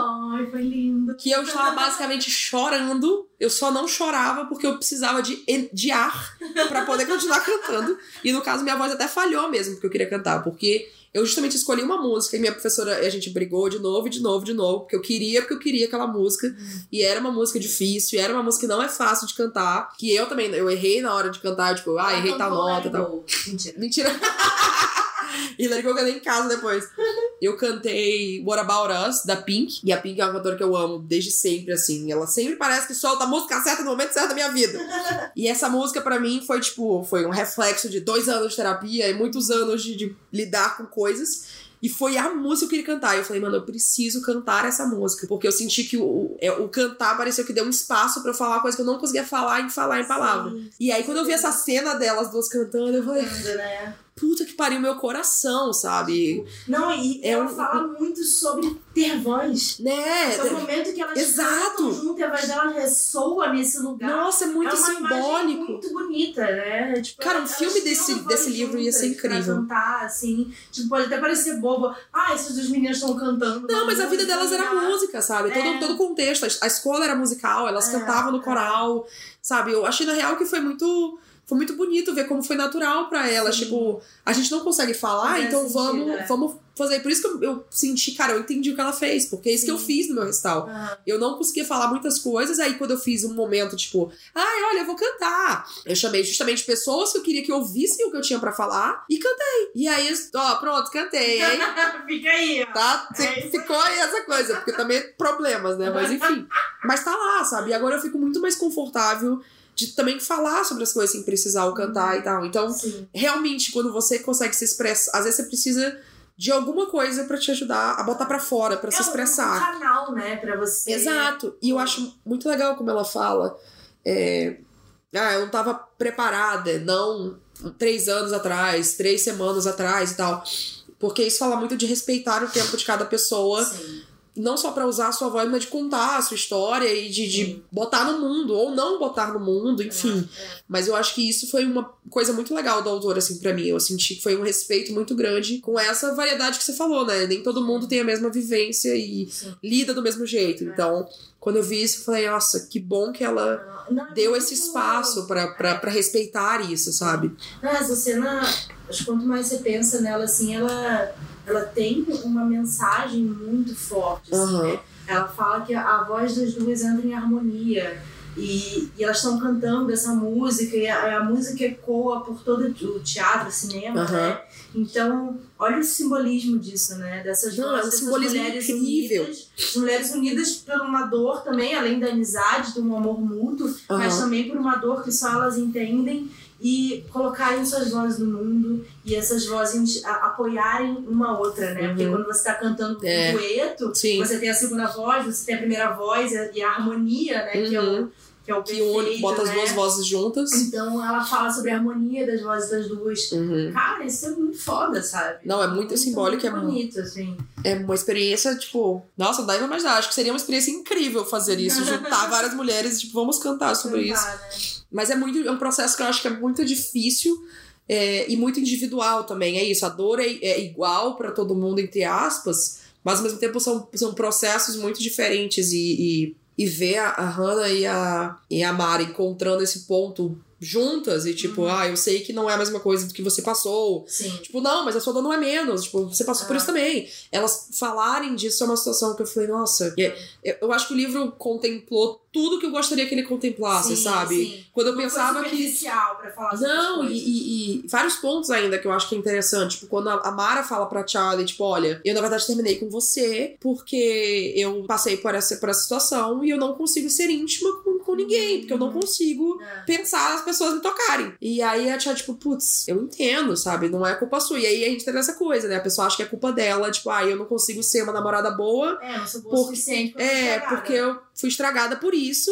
E aí eu vou acabar então esse relacionamento porque eu não funciono. É, a gente pode aproveitar e então começar a falar sobre a Charlie. É, então, a Charlie, a gente não falou muito da parte dela sem spoiler, mas a Charlie, pra mim, é uma personagem maravilhosa, É. assim. Eu acho que a dinâmica entre ela e a Mara foi ótima, porque as duas traziam um lado muito bom e muito falho das duas. Sim. Tipo, nelas duas conversando, eu via muito, ah, elas Elas são duas, duas adolescentes, duas pessoas novas que só estão vivendo a vida e tentando superar tudo, sabe? A, a, a Mara tá ok com a bissexualidade dela e tal, mas ela tem esse trauma e ela tem a situação com o irmão. A Charlie é uma pessoa não binária que, que não, não só não consegue falar pros pais que é não binária, como ela também não consegue falar pra eles que ela canta e que ela escreve músicas porque cantar é o jeito dela se expressar. Uhum. Olha a conexão entre, tipo, a Charlie passar por esse momento em que ela vai, faz um show, tipo, ai, mas eu, eu não queria que mais pessoas viessem no show, Uhum. porque eu não estou pronta para as pessoas verem como eu sou. E aí, justamente o momento de, de, de mais alívio, assim, de coisa da, da Mara, é justamente cantando. E eu acho que a construção da Charlie foi incrível.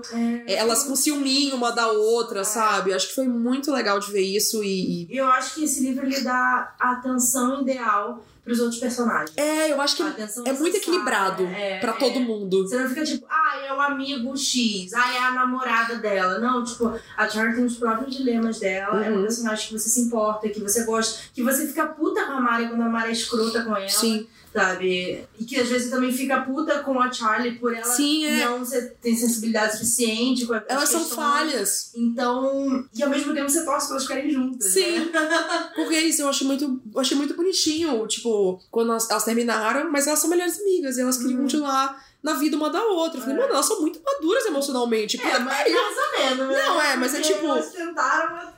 Mas é isso, são, são adolescentes, Uhum. sabe? Elas estão só tentando entender os sentimentos que tem, e com vários conflitos e tudo mais. Eu achei muito interessante o Alex também, fofinho. Sim, sim. Eu gostei muito do Alex. É, eu acho que ele deu essa perspectiva de tipo, ai, um amigo, tipo, ah, esse era meu amigo, sabe? Quando ninguém ficou do meu lado, amigo, né? ele tava lá do meu lado, sabe? O Alex, ele tem As ascendência. pessoas estavam sendo racistas comigo. É, ele lá, ele mesmo sendo branco, ele entendeu. ficou do meu lado. É, ele tem ascendência coreana, por sinal. E eu achei interessante como ela explorou a- o casinho entre a Mara e o, e o Alex. Porque quando começou, na verdade, eu fiquei assim, gente, mas do nada, sabe? Por que, que você tá fazendo isso? Do nada você tá criando um romance aqui? Para com isso!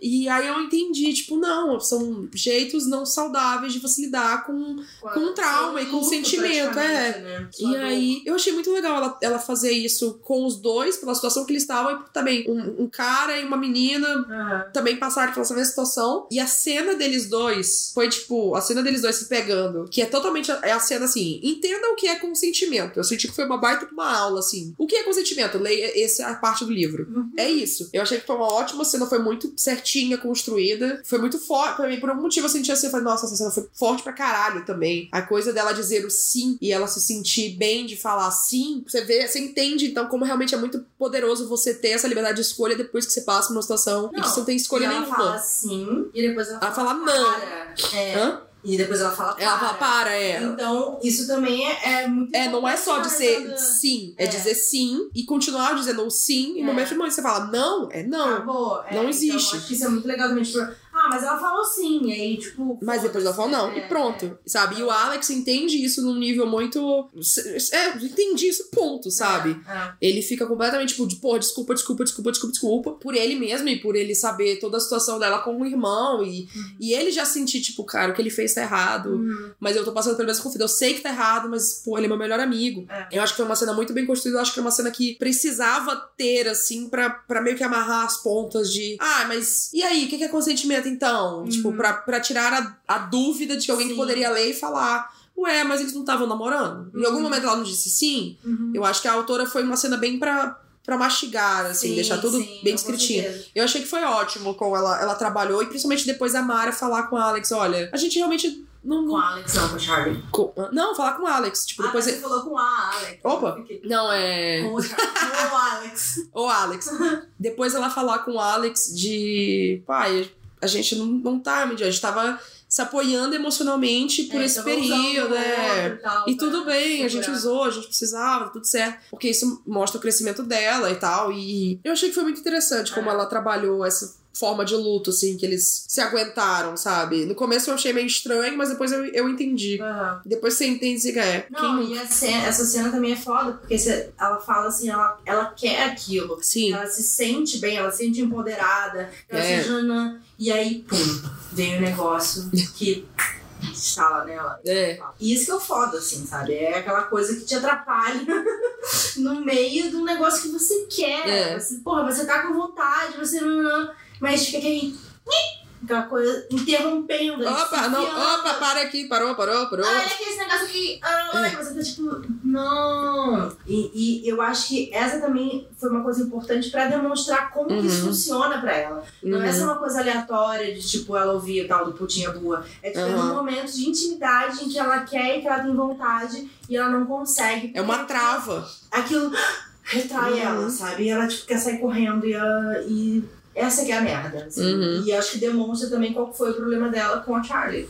É, não, foi, foi a grande explicação, assim, de tudo. a, pra- a explicação prática, né? É. demonstração de como que ela se sente nesses momentos de intimidade, né? O que Uhum. que, o que, que resultou nela, né? Uhum. Qual que é a, coisa prática de ter vivenciado isso, né? Como isso A sequela, né? A. Eu não sei se sequela também é uma palavra boa pra usar. Acho que sim, né? Tipo, É. as sequelas ficam. Acho que acaba assim, né?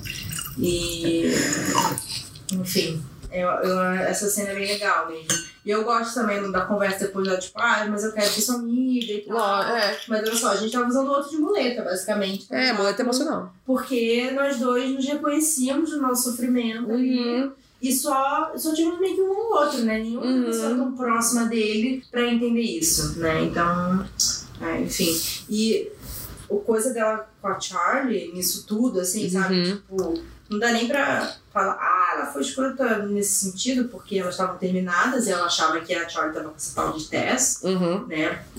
Mas. Coitada da Tessa, tá no meio de um rolê que ela nem É, sabe o é. tamanho do rolê que ela tá metida. Nem sabe. Tadinha. Mas é tipo os momentos em que a Mara é babaca, assim, que ela, tipo, Uhum. ela fica forçando essa coisa da, da identidade da Charlie, Aham. chama ela de Charlotte. Uhum. É, ah, mas uma coisa que eu achei muito legal, o momento em que ela pergunta pra Charlotte. Ai, sim. Vocês, você se importa ainda de usar os O que, pronomes. que você prefere? É. Ser chamada de, de mulher? O que Aham. você quer que eu te chame? E ela fala, não, pode me chamar de ela. Talvez, eu- isso É, foi tal- uma coisa de tradução em português também, que eles usaram o Elu. E usaram o Elu. É, eu acho que foi a primeira vez que eu vi um livro que É. tem um personagem não binário que já usa o Elu. Elu. E eu achei muito bom, assim. Ela fala, "Ah, e um dia talvez eu me sinta confortável de usar o Elu, É. mas por enquanto, às vezes eu não me sinto nenhum nem outro, Uhum. mas ainda pode me chamar de ela. Sim. né? E aí eu acho isso importante também porque, por exemplo, se só falasse, ah, é um personagem não binário, e o livro todo tá chamando ela de ela, poderia Tá supondo qual é o gênero dela É. definido, tipo, ah, porque.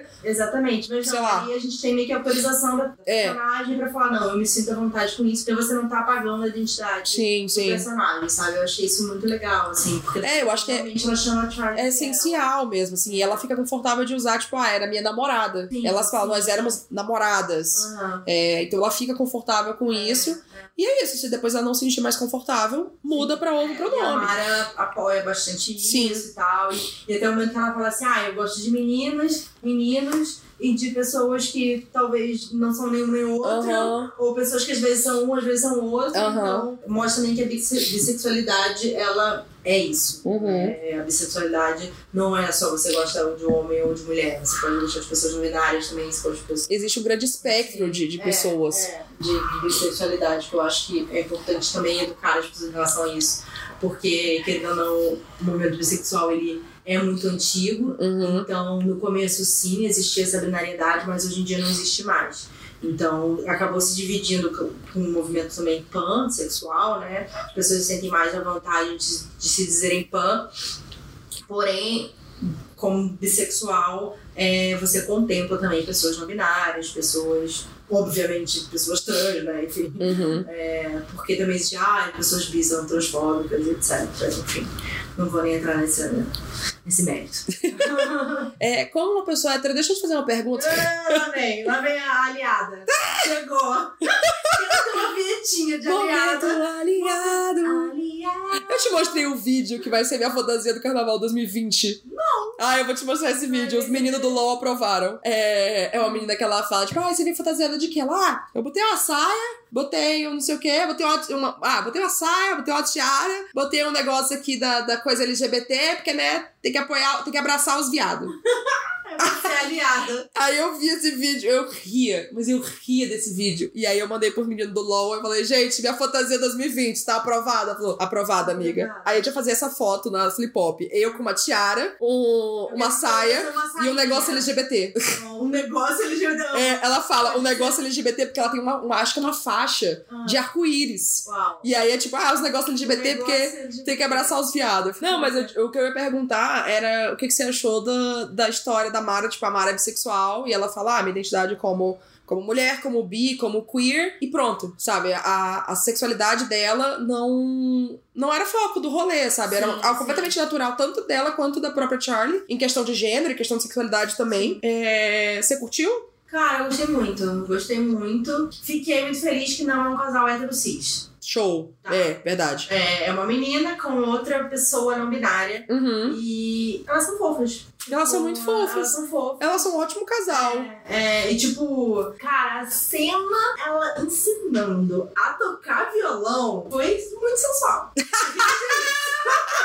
Eu fiquei, eita! Ah, ah, Lula, ah lá, eita, esse cafungada no pescoço, achei de arrepiar. Achei Alo. Nossa senhora! Mas enfim, é. Maíra passando mal. Mas, enfim, é, é isso, assim. Eu acho que as duas têm falhas, como a gente falou aqui. É, eu acho que são. Eu acho que, que inclusive, a Mara, às vezes, ela, ela passa do limite Uhum. em coisas que são realmente escrotas. É, ela, questa, ela É, de- com a questão da identidade da identidade de gênero da Charlie, eu acho que foi muito babaca. É, E aí eu precisei parar assim, opa, peraí, querida. É, não é assim que é. funciona, não. é. E aí eu fiquei. Esse livro é sobre você não concordar com a pessoa, você ao mesmo tempo não gostar por certos motivos e você gostar por outros motivos, e você questionar, sei lá, um amor incondicional, assim. Não que eu tenha um grande amor incondicional pela Mara, no caso, mas tipo. Mas essa coisa assim, cara, as pessoas são falhas. Sim. E tem coisas que você perdoa, tem coisas que você não perdoa. E existem E- mecanismos de defesa. Exato. Aquela E- tipo, a pessoa que. não é tudo tão simples assim. Apesar de que é, é desconfortável que o erro dela seja justamente questionando uma pessoa trans, sabe? É, eu acho que é uma situação muito delicada, mas eu, eu também acho que a autora conseguiu fazer isso de um jeito bem. É, é. é, com- é, não, vou dizer que é compreensível. Mas eu entendi onde ela queria chegar com aquilo. É. E é isso. É uma adolescente que tá ali com, com problemas e falhas e etc, etc, etc. E até assim, da mesma forma que a, que a Mara é Uhum. escrota e faz essa, essa pressão com a, Aham. a, a própria Charlie, Sim. na hora em que ela fica tipo, pressionando que ela tem que falar pra alguém É. e não sei o que lá. Nossa, essa me deixou muito desconfortável. É, então, e eu acho que assim, faz sentido uma pessoa de fora questionar isso, Uhum. mas ao mesmo tempo eu entendo da Mara dessa coisa de tipo, existem muitas que não é preto no branco. Aham. Ela fala. Não é o que ele fez é preto no branco. Aham. O problema, a forma como eu vou lidar com isso não é preto no branco. E eu acho que é isso que a autora queria mostrar, sabe? É, O- o- é. A situação é, preto no branco de tipo, aconteceu um estupro, esse é um estuprador, essa é uma vítima sobrevivente. Isso é claro, assim, não tem erro. Isso é um crime, isso é horrível, isso é uma violência, é, um, é, um- é terrível. Mas o que não é preto no branco é a reação das pessoas ao redor e como o mundo. O mundo reage vivendo uma cultura de estupro. Como que as pessoas reagem com os seus valores. E eu acho que é isso que é interessante do livro, é mostrar o ao redor que a gente não discute tanto, porque a gente nunca pensa que vai ser com a gente. E eu acho que é isso que é o, o grande sacada, assim, do livro, que mexe mais com, com quem lê. Não, e é, esse negócio da, da Charlie, né? Aham. Tipo, a Mara, eu entendo muito essa coisa, ela, tipo, ela fica no conflito de, porra, aquele cara ainda trabalha lá. Sim. Ele tem essa menina aí que Nossa, tava me deixou desesperada. Ele, ele pode ter feito de novo, ele pode ter, sei lá, mas isso significa me expor. Sim. Então eu acho que a principal coisa quando a gente pensa em ah, por quê? Vamos entrar aqui num assunto polêmico. Mas assim, eu acredito que as pessoas do Wine são sensatas, que escolheram Wine. Sim. Mas toda essa questão do Johnny Depp e Amber Heard, Sim. por que, que as pessoas é, acreditaram na Amber? Uhum. Né? É, independente de tipo, ok, ela, ela foi escrota também, ou ela que bateu nele. Uhum. É, por que que, principalmente se você for feminista, você vai apoiar ela? Porque Uhum. você sabe o quão difícil é você se expor dessa forma. Uhum. Ainda mais assim, contra um cara que tem um, um cara lá de fãs, uma pessoa que é popular. No caso da Mari, uma pessoa que foi escolhido o professor do ano. Uhum. Entendeu? No caso do Owen, o cara que é o favorito lá, que todo mundo É, todo adora ele, Então, assim, carismático, é. gente boa, de boa família. Então, assim, quem. Quem é você, sabe? E aquilo que a gente falou no começo mesmo, né? De você se dar o trabalho de reviver esse trauma e de lidar com isso 500 vezes, como a Rena faz, que ela tem que ir lá no promotor, que ela tem que fazer o exame super dolorido e difícil no hospital, pra o cara falar assim: ah, não dá muito pra ter certeza, né? Tipo, Aham. a sua voz, a sua experiência nunca é o suficiente, sabe? Uhum. É, por isso que também essa coisa do julgamento aí que teve do Harvey Weinstein, né, que, que terminou agora, acho que hoje o julgamento Foi, faz pouco dele, tempo né, e ele foi, foi Foi condenado. condenado. é, abre um precedente, Uhum. mas olha quantas pessoas Tiveram necessárias. Gente, olha, todo, todas as pessoas tiveram que falar, a organização que teve que ser feita, o Time's Up, os, a- os atos de protesto dentro de Hollywood, É. tipo, tiveram que pegar grandes nomes, tipo, nomes pesados, tipo, ah, é, Reese Witherspoon, Meryl Streep, Oprah, Oprah Winfrey, são nomes, tipo, que não tem como a pessoa derrubar uma pessoa dessa. Essa pessoa nunca vai ter que ser derrubada. Sim, sim. É os A-listers, né? Da lista A, o mais top do top. Eles nunca vão ser derrubados. Tem que chamar essas pessoas pra poder apoiar, porque outras pessoas vão ser apagadas assim. Sim. A, a opinião dela não, delas não é tratada como se importasse. Não, Então, até, tipo, pra que, que elas vão se mexer? Na época, por exemplo, a Daryl Hannah,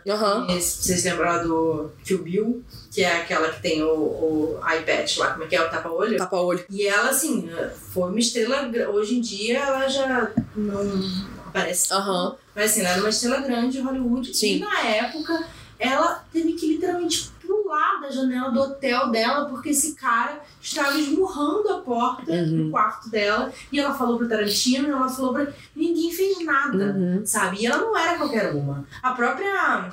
A, a que fez o Frida, Ah, ah, eu sei, a. Se, se, não, Salma Hayek. Sam Hayek, é.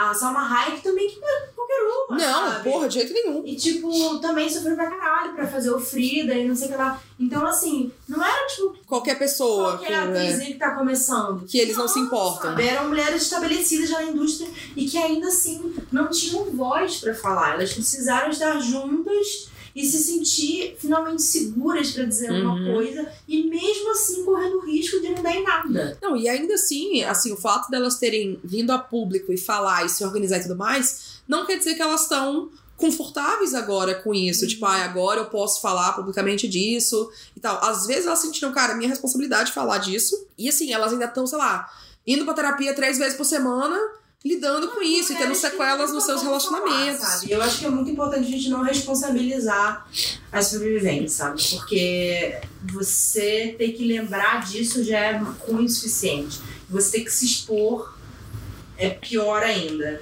Então, assim, é, eu acho que é sempre um dilema. Uhum. Se você sobreviver esse tipo de coisa. Tipo, se eu não falar, pode ser que ele faça de novo. Uhum. Mas se eu falar, eu vou, é possível que eu me foda. É, você, você tem várias coisas. Esse que a gente pensa, né? Tem várias coisas que podem acontecer. Você vai ser pra sempre marcada Sim. Como isso, estigma, você né? vai sempre. E aí, se por acaso a pessoa não for condenada, e ah, não, é porque a gente não tem prova suficiente Não, pra é. dizer. Tá Aí você, ah, coisa a- a Mara, tipo, aconteceu há anos atrás. Ela tinha 14 anos, como é que vai? Provar agora. Provar um- alguma coisa, não tem como provar nada. Então, tipo, ah, você ah, quis causar, quis chamar atenção, porque esse negócio agora de, de feminismo, de acusar as pessoas, tá na moda. É, aí agora é muito difícil ser um homem nessa vida, nesse mundo. É, não pode. Então, sabe, tem muita coisa que. Muito mais coisa que pode acontecer com uma sobrevivente do que com um estuprador e com um abusador. Sim, sim. Você fica, o que, por que, que eu vou fazer, sabe? Eu, na, na coisa que eu falei na, da, da agência Patrícia Galvão, eu vou deixar, a gente vai deixar o link aqui na, na descrição, vários links, número de telefone que vocês podem ligar em situações de risco, etc, etc. É, lá tem um número que fala ah, quantidade de, de estupros no Brasil, todo ano acontece é tanto. Eu não lembro, sei lá, é, sei lá, se fosse 50 mil, a estimativa era que, na verdade, esse número fosse 10 vezes maior. Porque a maioria das pessoas não vai responder que sim, sabe? Se você chegar pra uma pessoa certeza. que chegar, tipo, ah, você já foi estuprada? A pessoa. Você acha que a pessoa vai responder na moral? Ah, sim, fui. Sim. Na moral. Então. Ah, deve a própria pessoa entender, né? Não, é, tem muita gente que bloqueia É. isso e bloqueia durante ano, porque muitas pessoas. A 54% dos estupros que acontecem no Brasil, de acordo com uma pesquisa do Fórum de Segurança Pública que aconteceu em 2018, 54% são meninas de 13 anos. 13 anos. Então, quando, tipo, às vezes a pessoa bloqueia essa. Sim. Lembrando, é um mecanismo de defesa do, do corpo humano, sabe? Eu vou bloquear isso aqui. porque isso causa muita dor. Eu vou- eu- Não, e também às vezes uma mulher é casada há muitos anos e ela, sei lá, na cabeça dela internalizou que aquilo não é estupro, porque é o marido Uhum. dela que tá fazendo aquilo. Né? E mesmo que ela não quer, o cara faz, e aí ela, tipo, ah, Não, é normal isso, né? O homem faz isso e tal, e ela nunca questiona. Ah, Então, existem muitos- existem muitos recortes, né? Como você tinha falado mais no começo também, que são foda, de tipo, ah, recortes, tipo, culturais, às vezes, assim. Eu comentei da Índia, e aí é uma coisa assim, ah, você ser divorciada do seu marido, ou você largar um marido, ainda mais, sei lá, um casamento arranjado, ou uma pessoa que vem de uma família mais pobre, casa com uma pessoa mais rica, é uma coisa que parece ser muito arcaica, mas ainda pesa muito, sabe? Você não pode ser divorciado. Ah, é lá que pessoa que divorciou. Não importa o motivo. Então, se você estiver sendo abusado pelo marido, não importa, sabe? O, o estupro criou na sua cabeça que é muito mais vergonhoso. O, o divórcio foi criado na sua cabeça que é muito mais vergonhoso do que você passar por isso. Sim. Então você fica tipo, eu não, eu não posso, sabe? Eu sei as consequências, mas eu não posso. Então, Uhum. eu sei que eu vou perder a guarda dos meus filhos. Sim, E eu sim. falei da Índia, mas isso acontece no mundo inteiro, sabe? No Brasil, vai ter gente que, tipo, ah, eu não posso ir na delegacia e denunciar, porque, sei lá, eu sei que aqui nessa comunidade ah, os amigos dele vão, vão fazer alguma coisa e vão tirar meus filhos de mim. Vão dizer que eu que não tenho emprego. Porque ele forçou a mulher a não trabalhar pra poder ficar em casa criando com os filhos. Hum. E ah, ela não tem condição de criar as crianças. Aí as crianças vão ficar com o pai. E aí ele pode fazer alguma coisa com a filha, sabe? Existem muitas nuances de vários níveis, assim, que é, é impossível é. Você não, não é impossível você julgar uma decisão ou, ou outra de uma sobrevivente. É completamente impossível, É. assim, qualquer julgamento de, de Tipo, ah, empatia, você deveria fazer, sabe? é, você deveria fazer isso, não não não existe, sabe? Você deveria fazer uma coisa ou outra. É, o que deveria ser feito é, é quebrar a cultura de estupro que, de estupro Sim. que existe para que essa essa culpa e essa humilhação pública que a, a sobrevivente passa deixe de ser uma regra. É isso que deveria ser feito. Não, com certeza. É aquele negócio, tipo, ah, denuncie, não, não. Ok, denunciar é importante, porém é, é importante também criar esse sistema de apoio para as pessoas, tipo, ah, não só denuncia, tipo, como que eu lido com isso? Como que eu me protejo em relação ao meu abusador? Uhum. Como que eu vou ter um futuro depois disso? Não, e, e como que, eu sei vou lá. me suicidar depois disso? Não, e qual estrutura que eu vou ter que vai me ajudar a fazer isso quando eu não posso fazer sozinha, sabe? É. Tipo, ah, eu vou ter um apoio, sabe, do governo ou da, da comunidade onde eu vivo pra eu tratar da minha saúde mental com relação a isso. Existe uma estrutura de sistema de psicólogos e psiquiatras que podem, especializados, que podem ajudar as mulheres. Existem grupos de apoio que se encontram discutem e conversam sobre isso. Ou se a pessoa não consegue falar, existe algum jeito privado da pessoa resolver isso.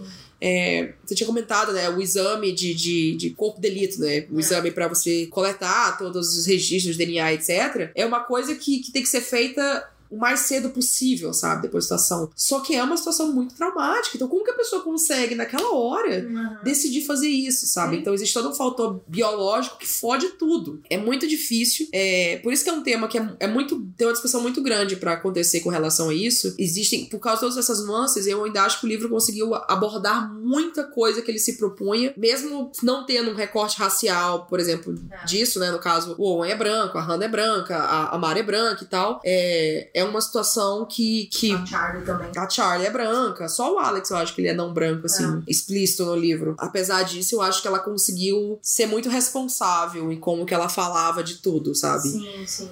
Impressões finais, amiga, vamos aí, vai. Eu acho que. Você tem mais alguma coisa que você quer adicionar? Eu queria ler um trechinho. Ai, leia. Ai, vou- Você quer que eu leia de novo? Eu posso ler, Eu vou amiga. tentar, Você sabe que o meu bloqueio emocional é forte. Sim. É, a nota da autora é uma coisa. Ah, sim. Nossa, a nota da autora foi tudo. Tá bom, então eu vou pedir pra Bruna ler. Deixa eu ler, deixa. Vocês sabem que eu não tenho condições. É, Maíra já chorou duas vezes aqui, vocês não sabem. Ah, a partir dessa parte aqui, ó. Este livro. Ah, tá. Até o final. Pode ler, Bruna. Tá bom. Vou ler, gente.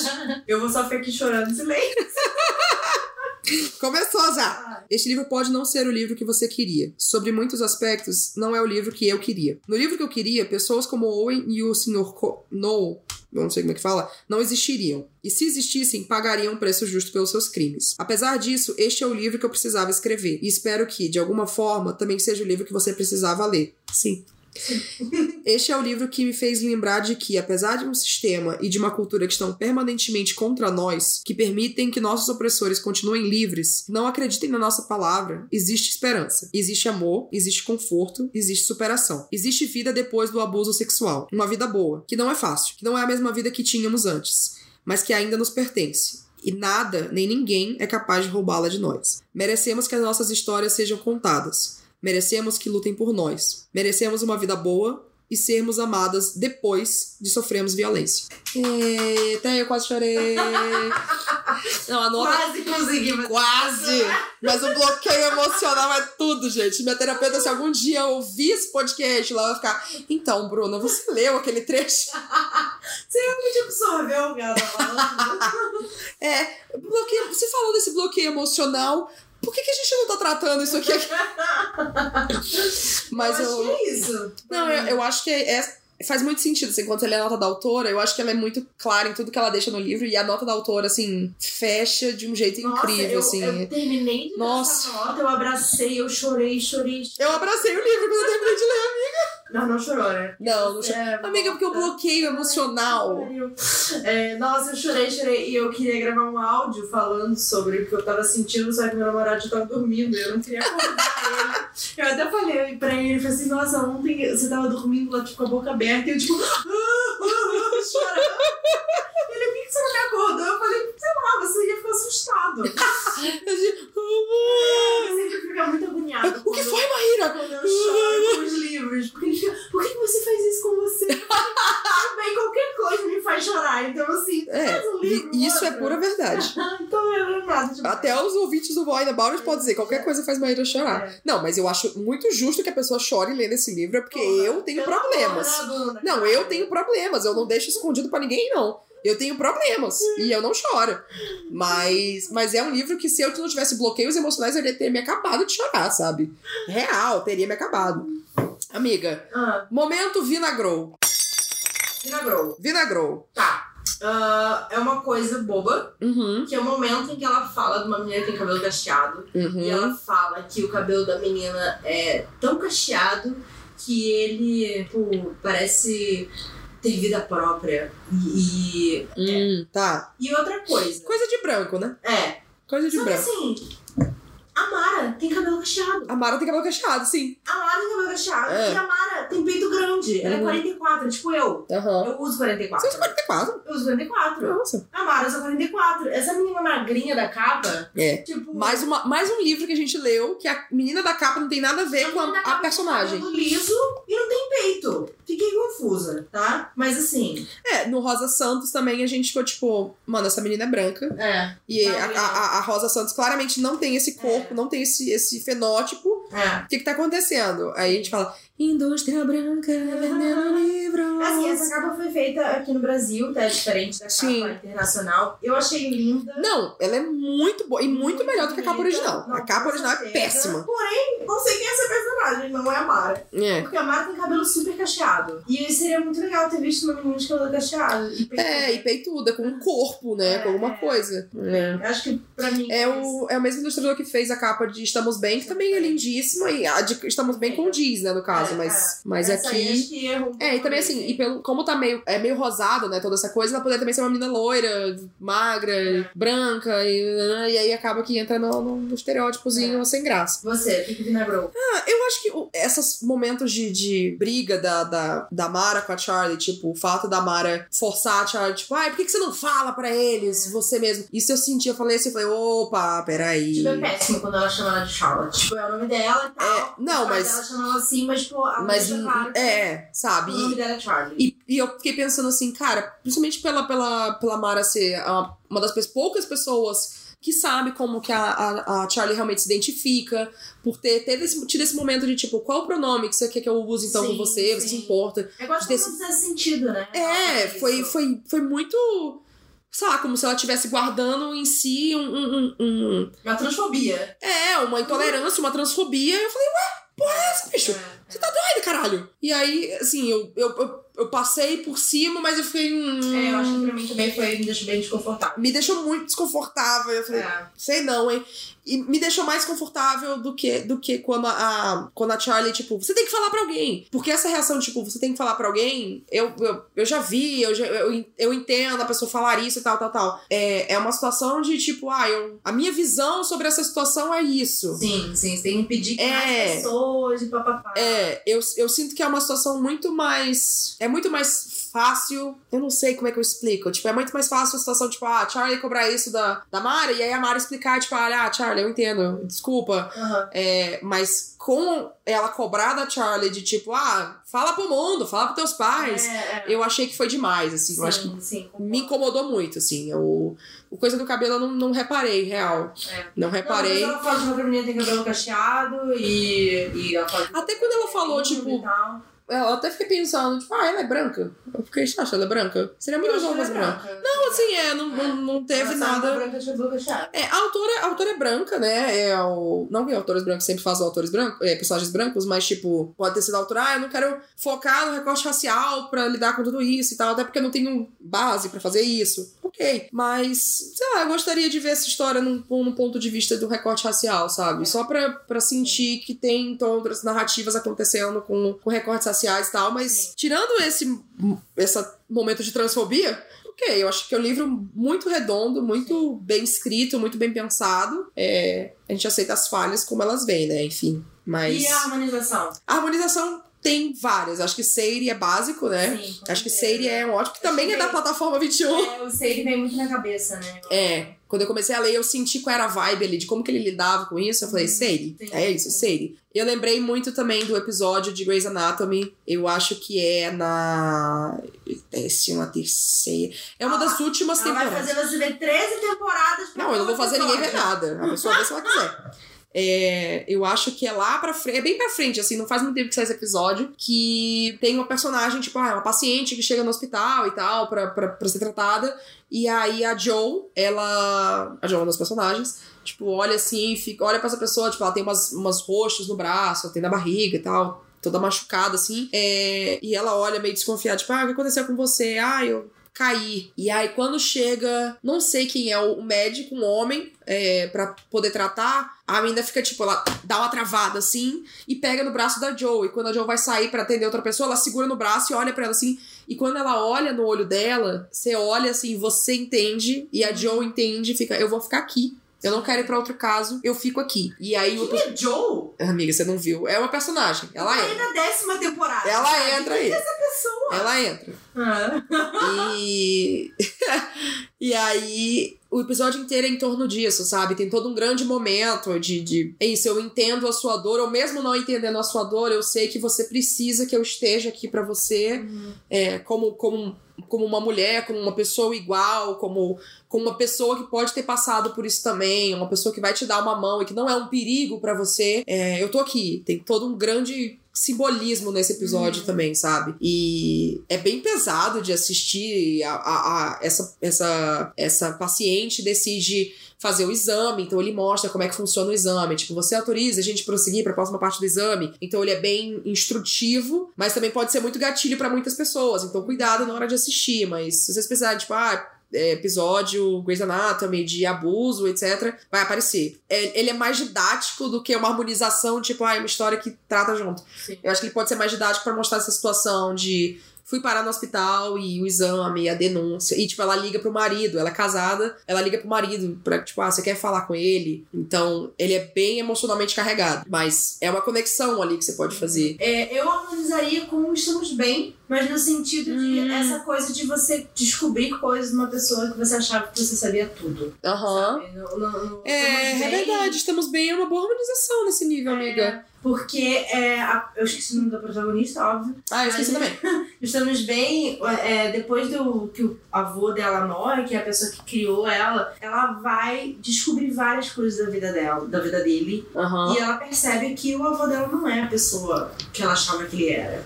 E isso cria uma, um conflito de ela Uhum. amar muito ele e ao mesmo tempo ela, eu não conheço essa pessoa, Aham. eu não concordo com isso, né? Então eu acho que esse sentimento pode ser um pouco parecido. É né? engraçado, né? Porque o mesmo ilustrador foi de É, um, foi de é. outro. Eu acho que. E a Nina Lacun faz- tem um- uma escrita muito, muito leve também, assim, num poética, estilo. muito bonita É. também. Eu acho que é uma vibe bem. Até de estilo de escrita. Se a pessoa gostou Sim. desse estilo, pode gostar. Ela não tem tanto uma coisa. Não chega a ser um, uma, um realismo fantástico aqui nessa história, não chega a ser nada disso. Mas tem um aspecto meio cósmico, estrela, Hum. É, é, essa coisa é. das estrelas é muito forte na história. Ah, eu lembrei uma coisa que vinagrou pra mim. Ah, Eu não gostei. Eu achei, tipo, hum, ia passar sem. É ah. uma hora que a Rena fala assim, ai, porque ele é de gêmeos, eu sou de não sei que lá. Então Ai, é não. óbvio que podia, isso ia acontecer. Eu fiquei tipo, Amado, não. Não. você tá botando a culpa em astrologia?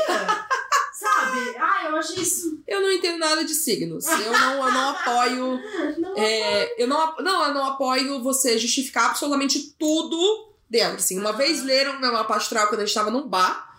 E aí falavam muita coisa que eu falei, olha, faz sentido mesmo. Aham. Mas não é uma coisa pra mim, eu não, não, não, não conecto com isso. É, é. Eu não acho que é ótimo quando as pessoas usam, tipo, ah, eu sou assim, então eu- é por isso que eu faço tal coisa. Amada, É, você ah, eu primeiro. sou babaca porque eu sou escorpião. É, não, não funciona assim. Não importa qual é o seu signo. Se você é babaca, você é babaca, pronto. Se ah, é porque eu traio, porque eu sou de tal signo. Eu fico, tá louco, caralho. Se você tá num relacionamento que não permite traição, você não trai, caralho. Não é assim que funciona. Eu achei isso meio bobo, assim, sabe? Porque, Aham. porque ela faz toda essa coisa da, da, da- dos- do signo né, de gêmeos, da- das constelações, ela vai falar muito sobre Andrômeda também, tem toda uma metáfora. É, E aí depois tem essa coisa da Rena falar, ai não, porque, não, ah, porque a Rena gostava coisa de signo, dela falar, ah, porque não realmente, um signo de gêmeos com água e fogo, sei lá. água, ao mesmo tempo, eu, eu entendo colocarem isso assim. Eu acho que é muito jovem atualmente fazerem Ah, isso, sabe? Mas eu não gosto. Eu achei meio simplista você É. isso num assunto meio sério. Não, mas eu super imagino isso acontecendo, tipo, hoje em dia alguém conversa, tipo, ah, é porque essa pessoa é de gêmeos, realmente, é, É. a pessoa assim. Não, mas, pô, Mas eu não, eu não. Nesse assunto, acho Uhum. muito foda, assim. Ah, é óbvio que isso ia acontecer. Tipo, fiquei, quê? Hã? Não, pode juntar Não é tão fácil esse assim. signo que provavelmente vai acontecer. Sabe? Caralho, que errado isso. Isso eu não gostei. aham. Eu, eu tava procurando meu, meu Estamos Bem, aparentemente ele sumiu da minha estante, né? Mas tudo Você bem. emprestou pra ninguém? Eu acho que eu, eu acho que eu emprestei. Deve estar com Gabi. É, tinha outra harmonização que eu tinha pensado e aí eu esqueci. Devia ter anotado. Mas agora a gente coloca na descrição aqui, vai ter todos esses livros que a gente comentou. Vai ter essa pesquisa do Fórum de Segurança Pública que eu comentei e outros links que podem ser úteis. Agora, agora a gente vai fazer nosso momento ressaca. Isso. Então, assim, a gente acaba o nosso meu episódio. Agora- vai ouvir o áudio que eu gravei enquanto eu tava lendo. Ah, sim, ouvir. pronto. Então, ó, agora a gente para por aqui. Eu acho que é um. Eu vou. Minha palavra final sobre o livro é: é ótimo. Incrível. Eu acho que é muito bom. Amei. É muito sincero, é muito complexo. É, Cuidado com os gatilhos, porque eles existem, eles são muito. Ao mesmo tempo que o livro é muito abrangente, os gatilhos podem vir de vários lados, assim, porque é isso. Qualquer situaçãozinha pequena pode ser um gatilho, infelizmente. Então, só cuidado com isso. Mas ótimo, maravilhoso, assim. É um, é um livro que eu acho que talvez entre no meu favorito do ano, assim. Eu não sei que livro que eu vou ler esse ano, mas é bem capaz. É muito, muito Me foi senti. surpreendente, assim, foi muito, muito melhor do que eu imaginava. É, E eu gostei muito, assim, fico muito feliz de ter publicado esse livro, porque Sim. passar batido, né? poderia passar muito batido. Tipo, ah, É mais um livro sobre essa história aqui. É, ah, YA, né? Bobo, assim, tipo, Uhum. caralho. Eu acho que ele fala, inclusive, muito melhor sobre consentimento, Uhum. feminismo, misoginia e direito ao próprio corpo, estupro, do que as Olhos Vermelhas, por exemplo. Então, Ah, sim, falar, total. "Uau, vamos falar Não, sobre, total. Sabe? Ah, Não. feminismo e bababá. Eu acho que ele é gente. muito mais isso. muito mais. Muito, muito mais. E quem ouviu o episódio de Horas Vermelhas, a gente teve coisas muito boas pra falar sobre as Horas Vermelhas. Em geral, assim, mas esse aqui, pra mim. Não, eu acho que principalmente eu tô trazendo essa discussão porque Sim. Olhos Vermelhas é um livro adulto, sabe? É, aí não. Pela comparação com a EA, né? Ai, o YA Não, é entendi. vazio, é bobo. Ai, mais um livro Nossa, YA, gente, jeito o nenhum. livro YA é tudo igual. E, tipo, caralho, sabe? Quem fala que- que- falou aqui, porra. Quem, fa- quem fala que livro YA é tipo, ah, é porque é menos, porque não é adulto, com certeza nunca leu o livro YA. É isso, amiga. Tipo, tá lendo só de, ah, tipo, as mesmas coisas que são... Não necessariamente não tá indo a fundo, sabe? Não tá lendo, não. Essa porra não tá lendo, não. Fica puta. Vamos Então tá. refrescar nossas garrafas, ir no banheiro, que eu também Isso. preciso ir. Pro nosso Momento Ressaca. Momento Ressaca, quem não sabe, é um conteúdo exclusivo que a gente tem pros apoiadores do Catarse. Se você quiser ouvir o Momento Ressaca de todos os episódios que a gente vai lançar, porque todo episódio dessa temporada vai ter um Momento Ressaca. Onde que a pessoa vai, Maíra, pra ser apoiadora? catarse.me barra. Olha, ela acertou! Oh, e se a pessoa quiser falar com a gente no Twitter? Arroba Wine About It Cast. E no Instagram? Também. E qual é o nosso e-mail? Ah, caralho, Bruna, porra. Porra, Maíra, mais fácil! Porra. Contato, wine, Contato. arroba Eu ia, eu chutar contato, mas eu não tinha certeza. Bom, você sabe que você tem um que é maíra, arroba Não wineabout.br. conta pra todo mundo. Amiga, muito obrigada por ler esse livro comigo, pra gente Obrigada, discutir amiga. disso. Eu acho que foi ótimo. muito de ler esse livro com você. Eu também. Também. Foi, eu senti momentos nossos nessa história. Ai, agora eu vou chorar, caralho! Eu não choro com as coisas, eu choro com conexões emocionais. Olha aí, ó. Ah, eu vou encostar nela, peraí. Ó, a bateria do computador vai acabar, acaba, amiga. Muito obrigada por ouvirem, gente. Até o próximo episódio. Obrigada, apoiadores. Obrigada, ouvintes. Beijos. Até o próximo episódio.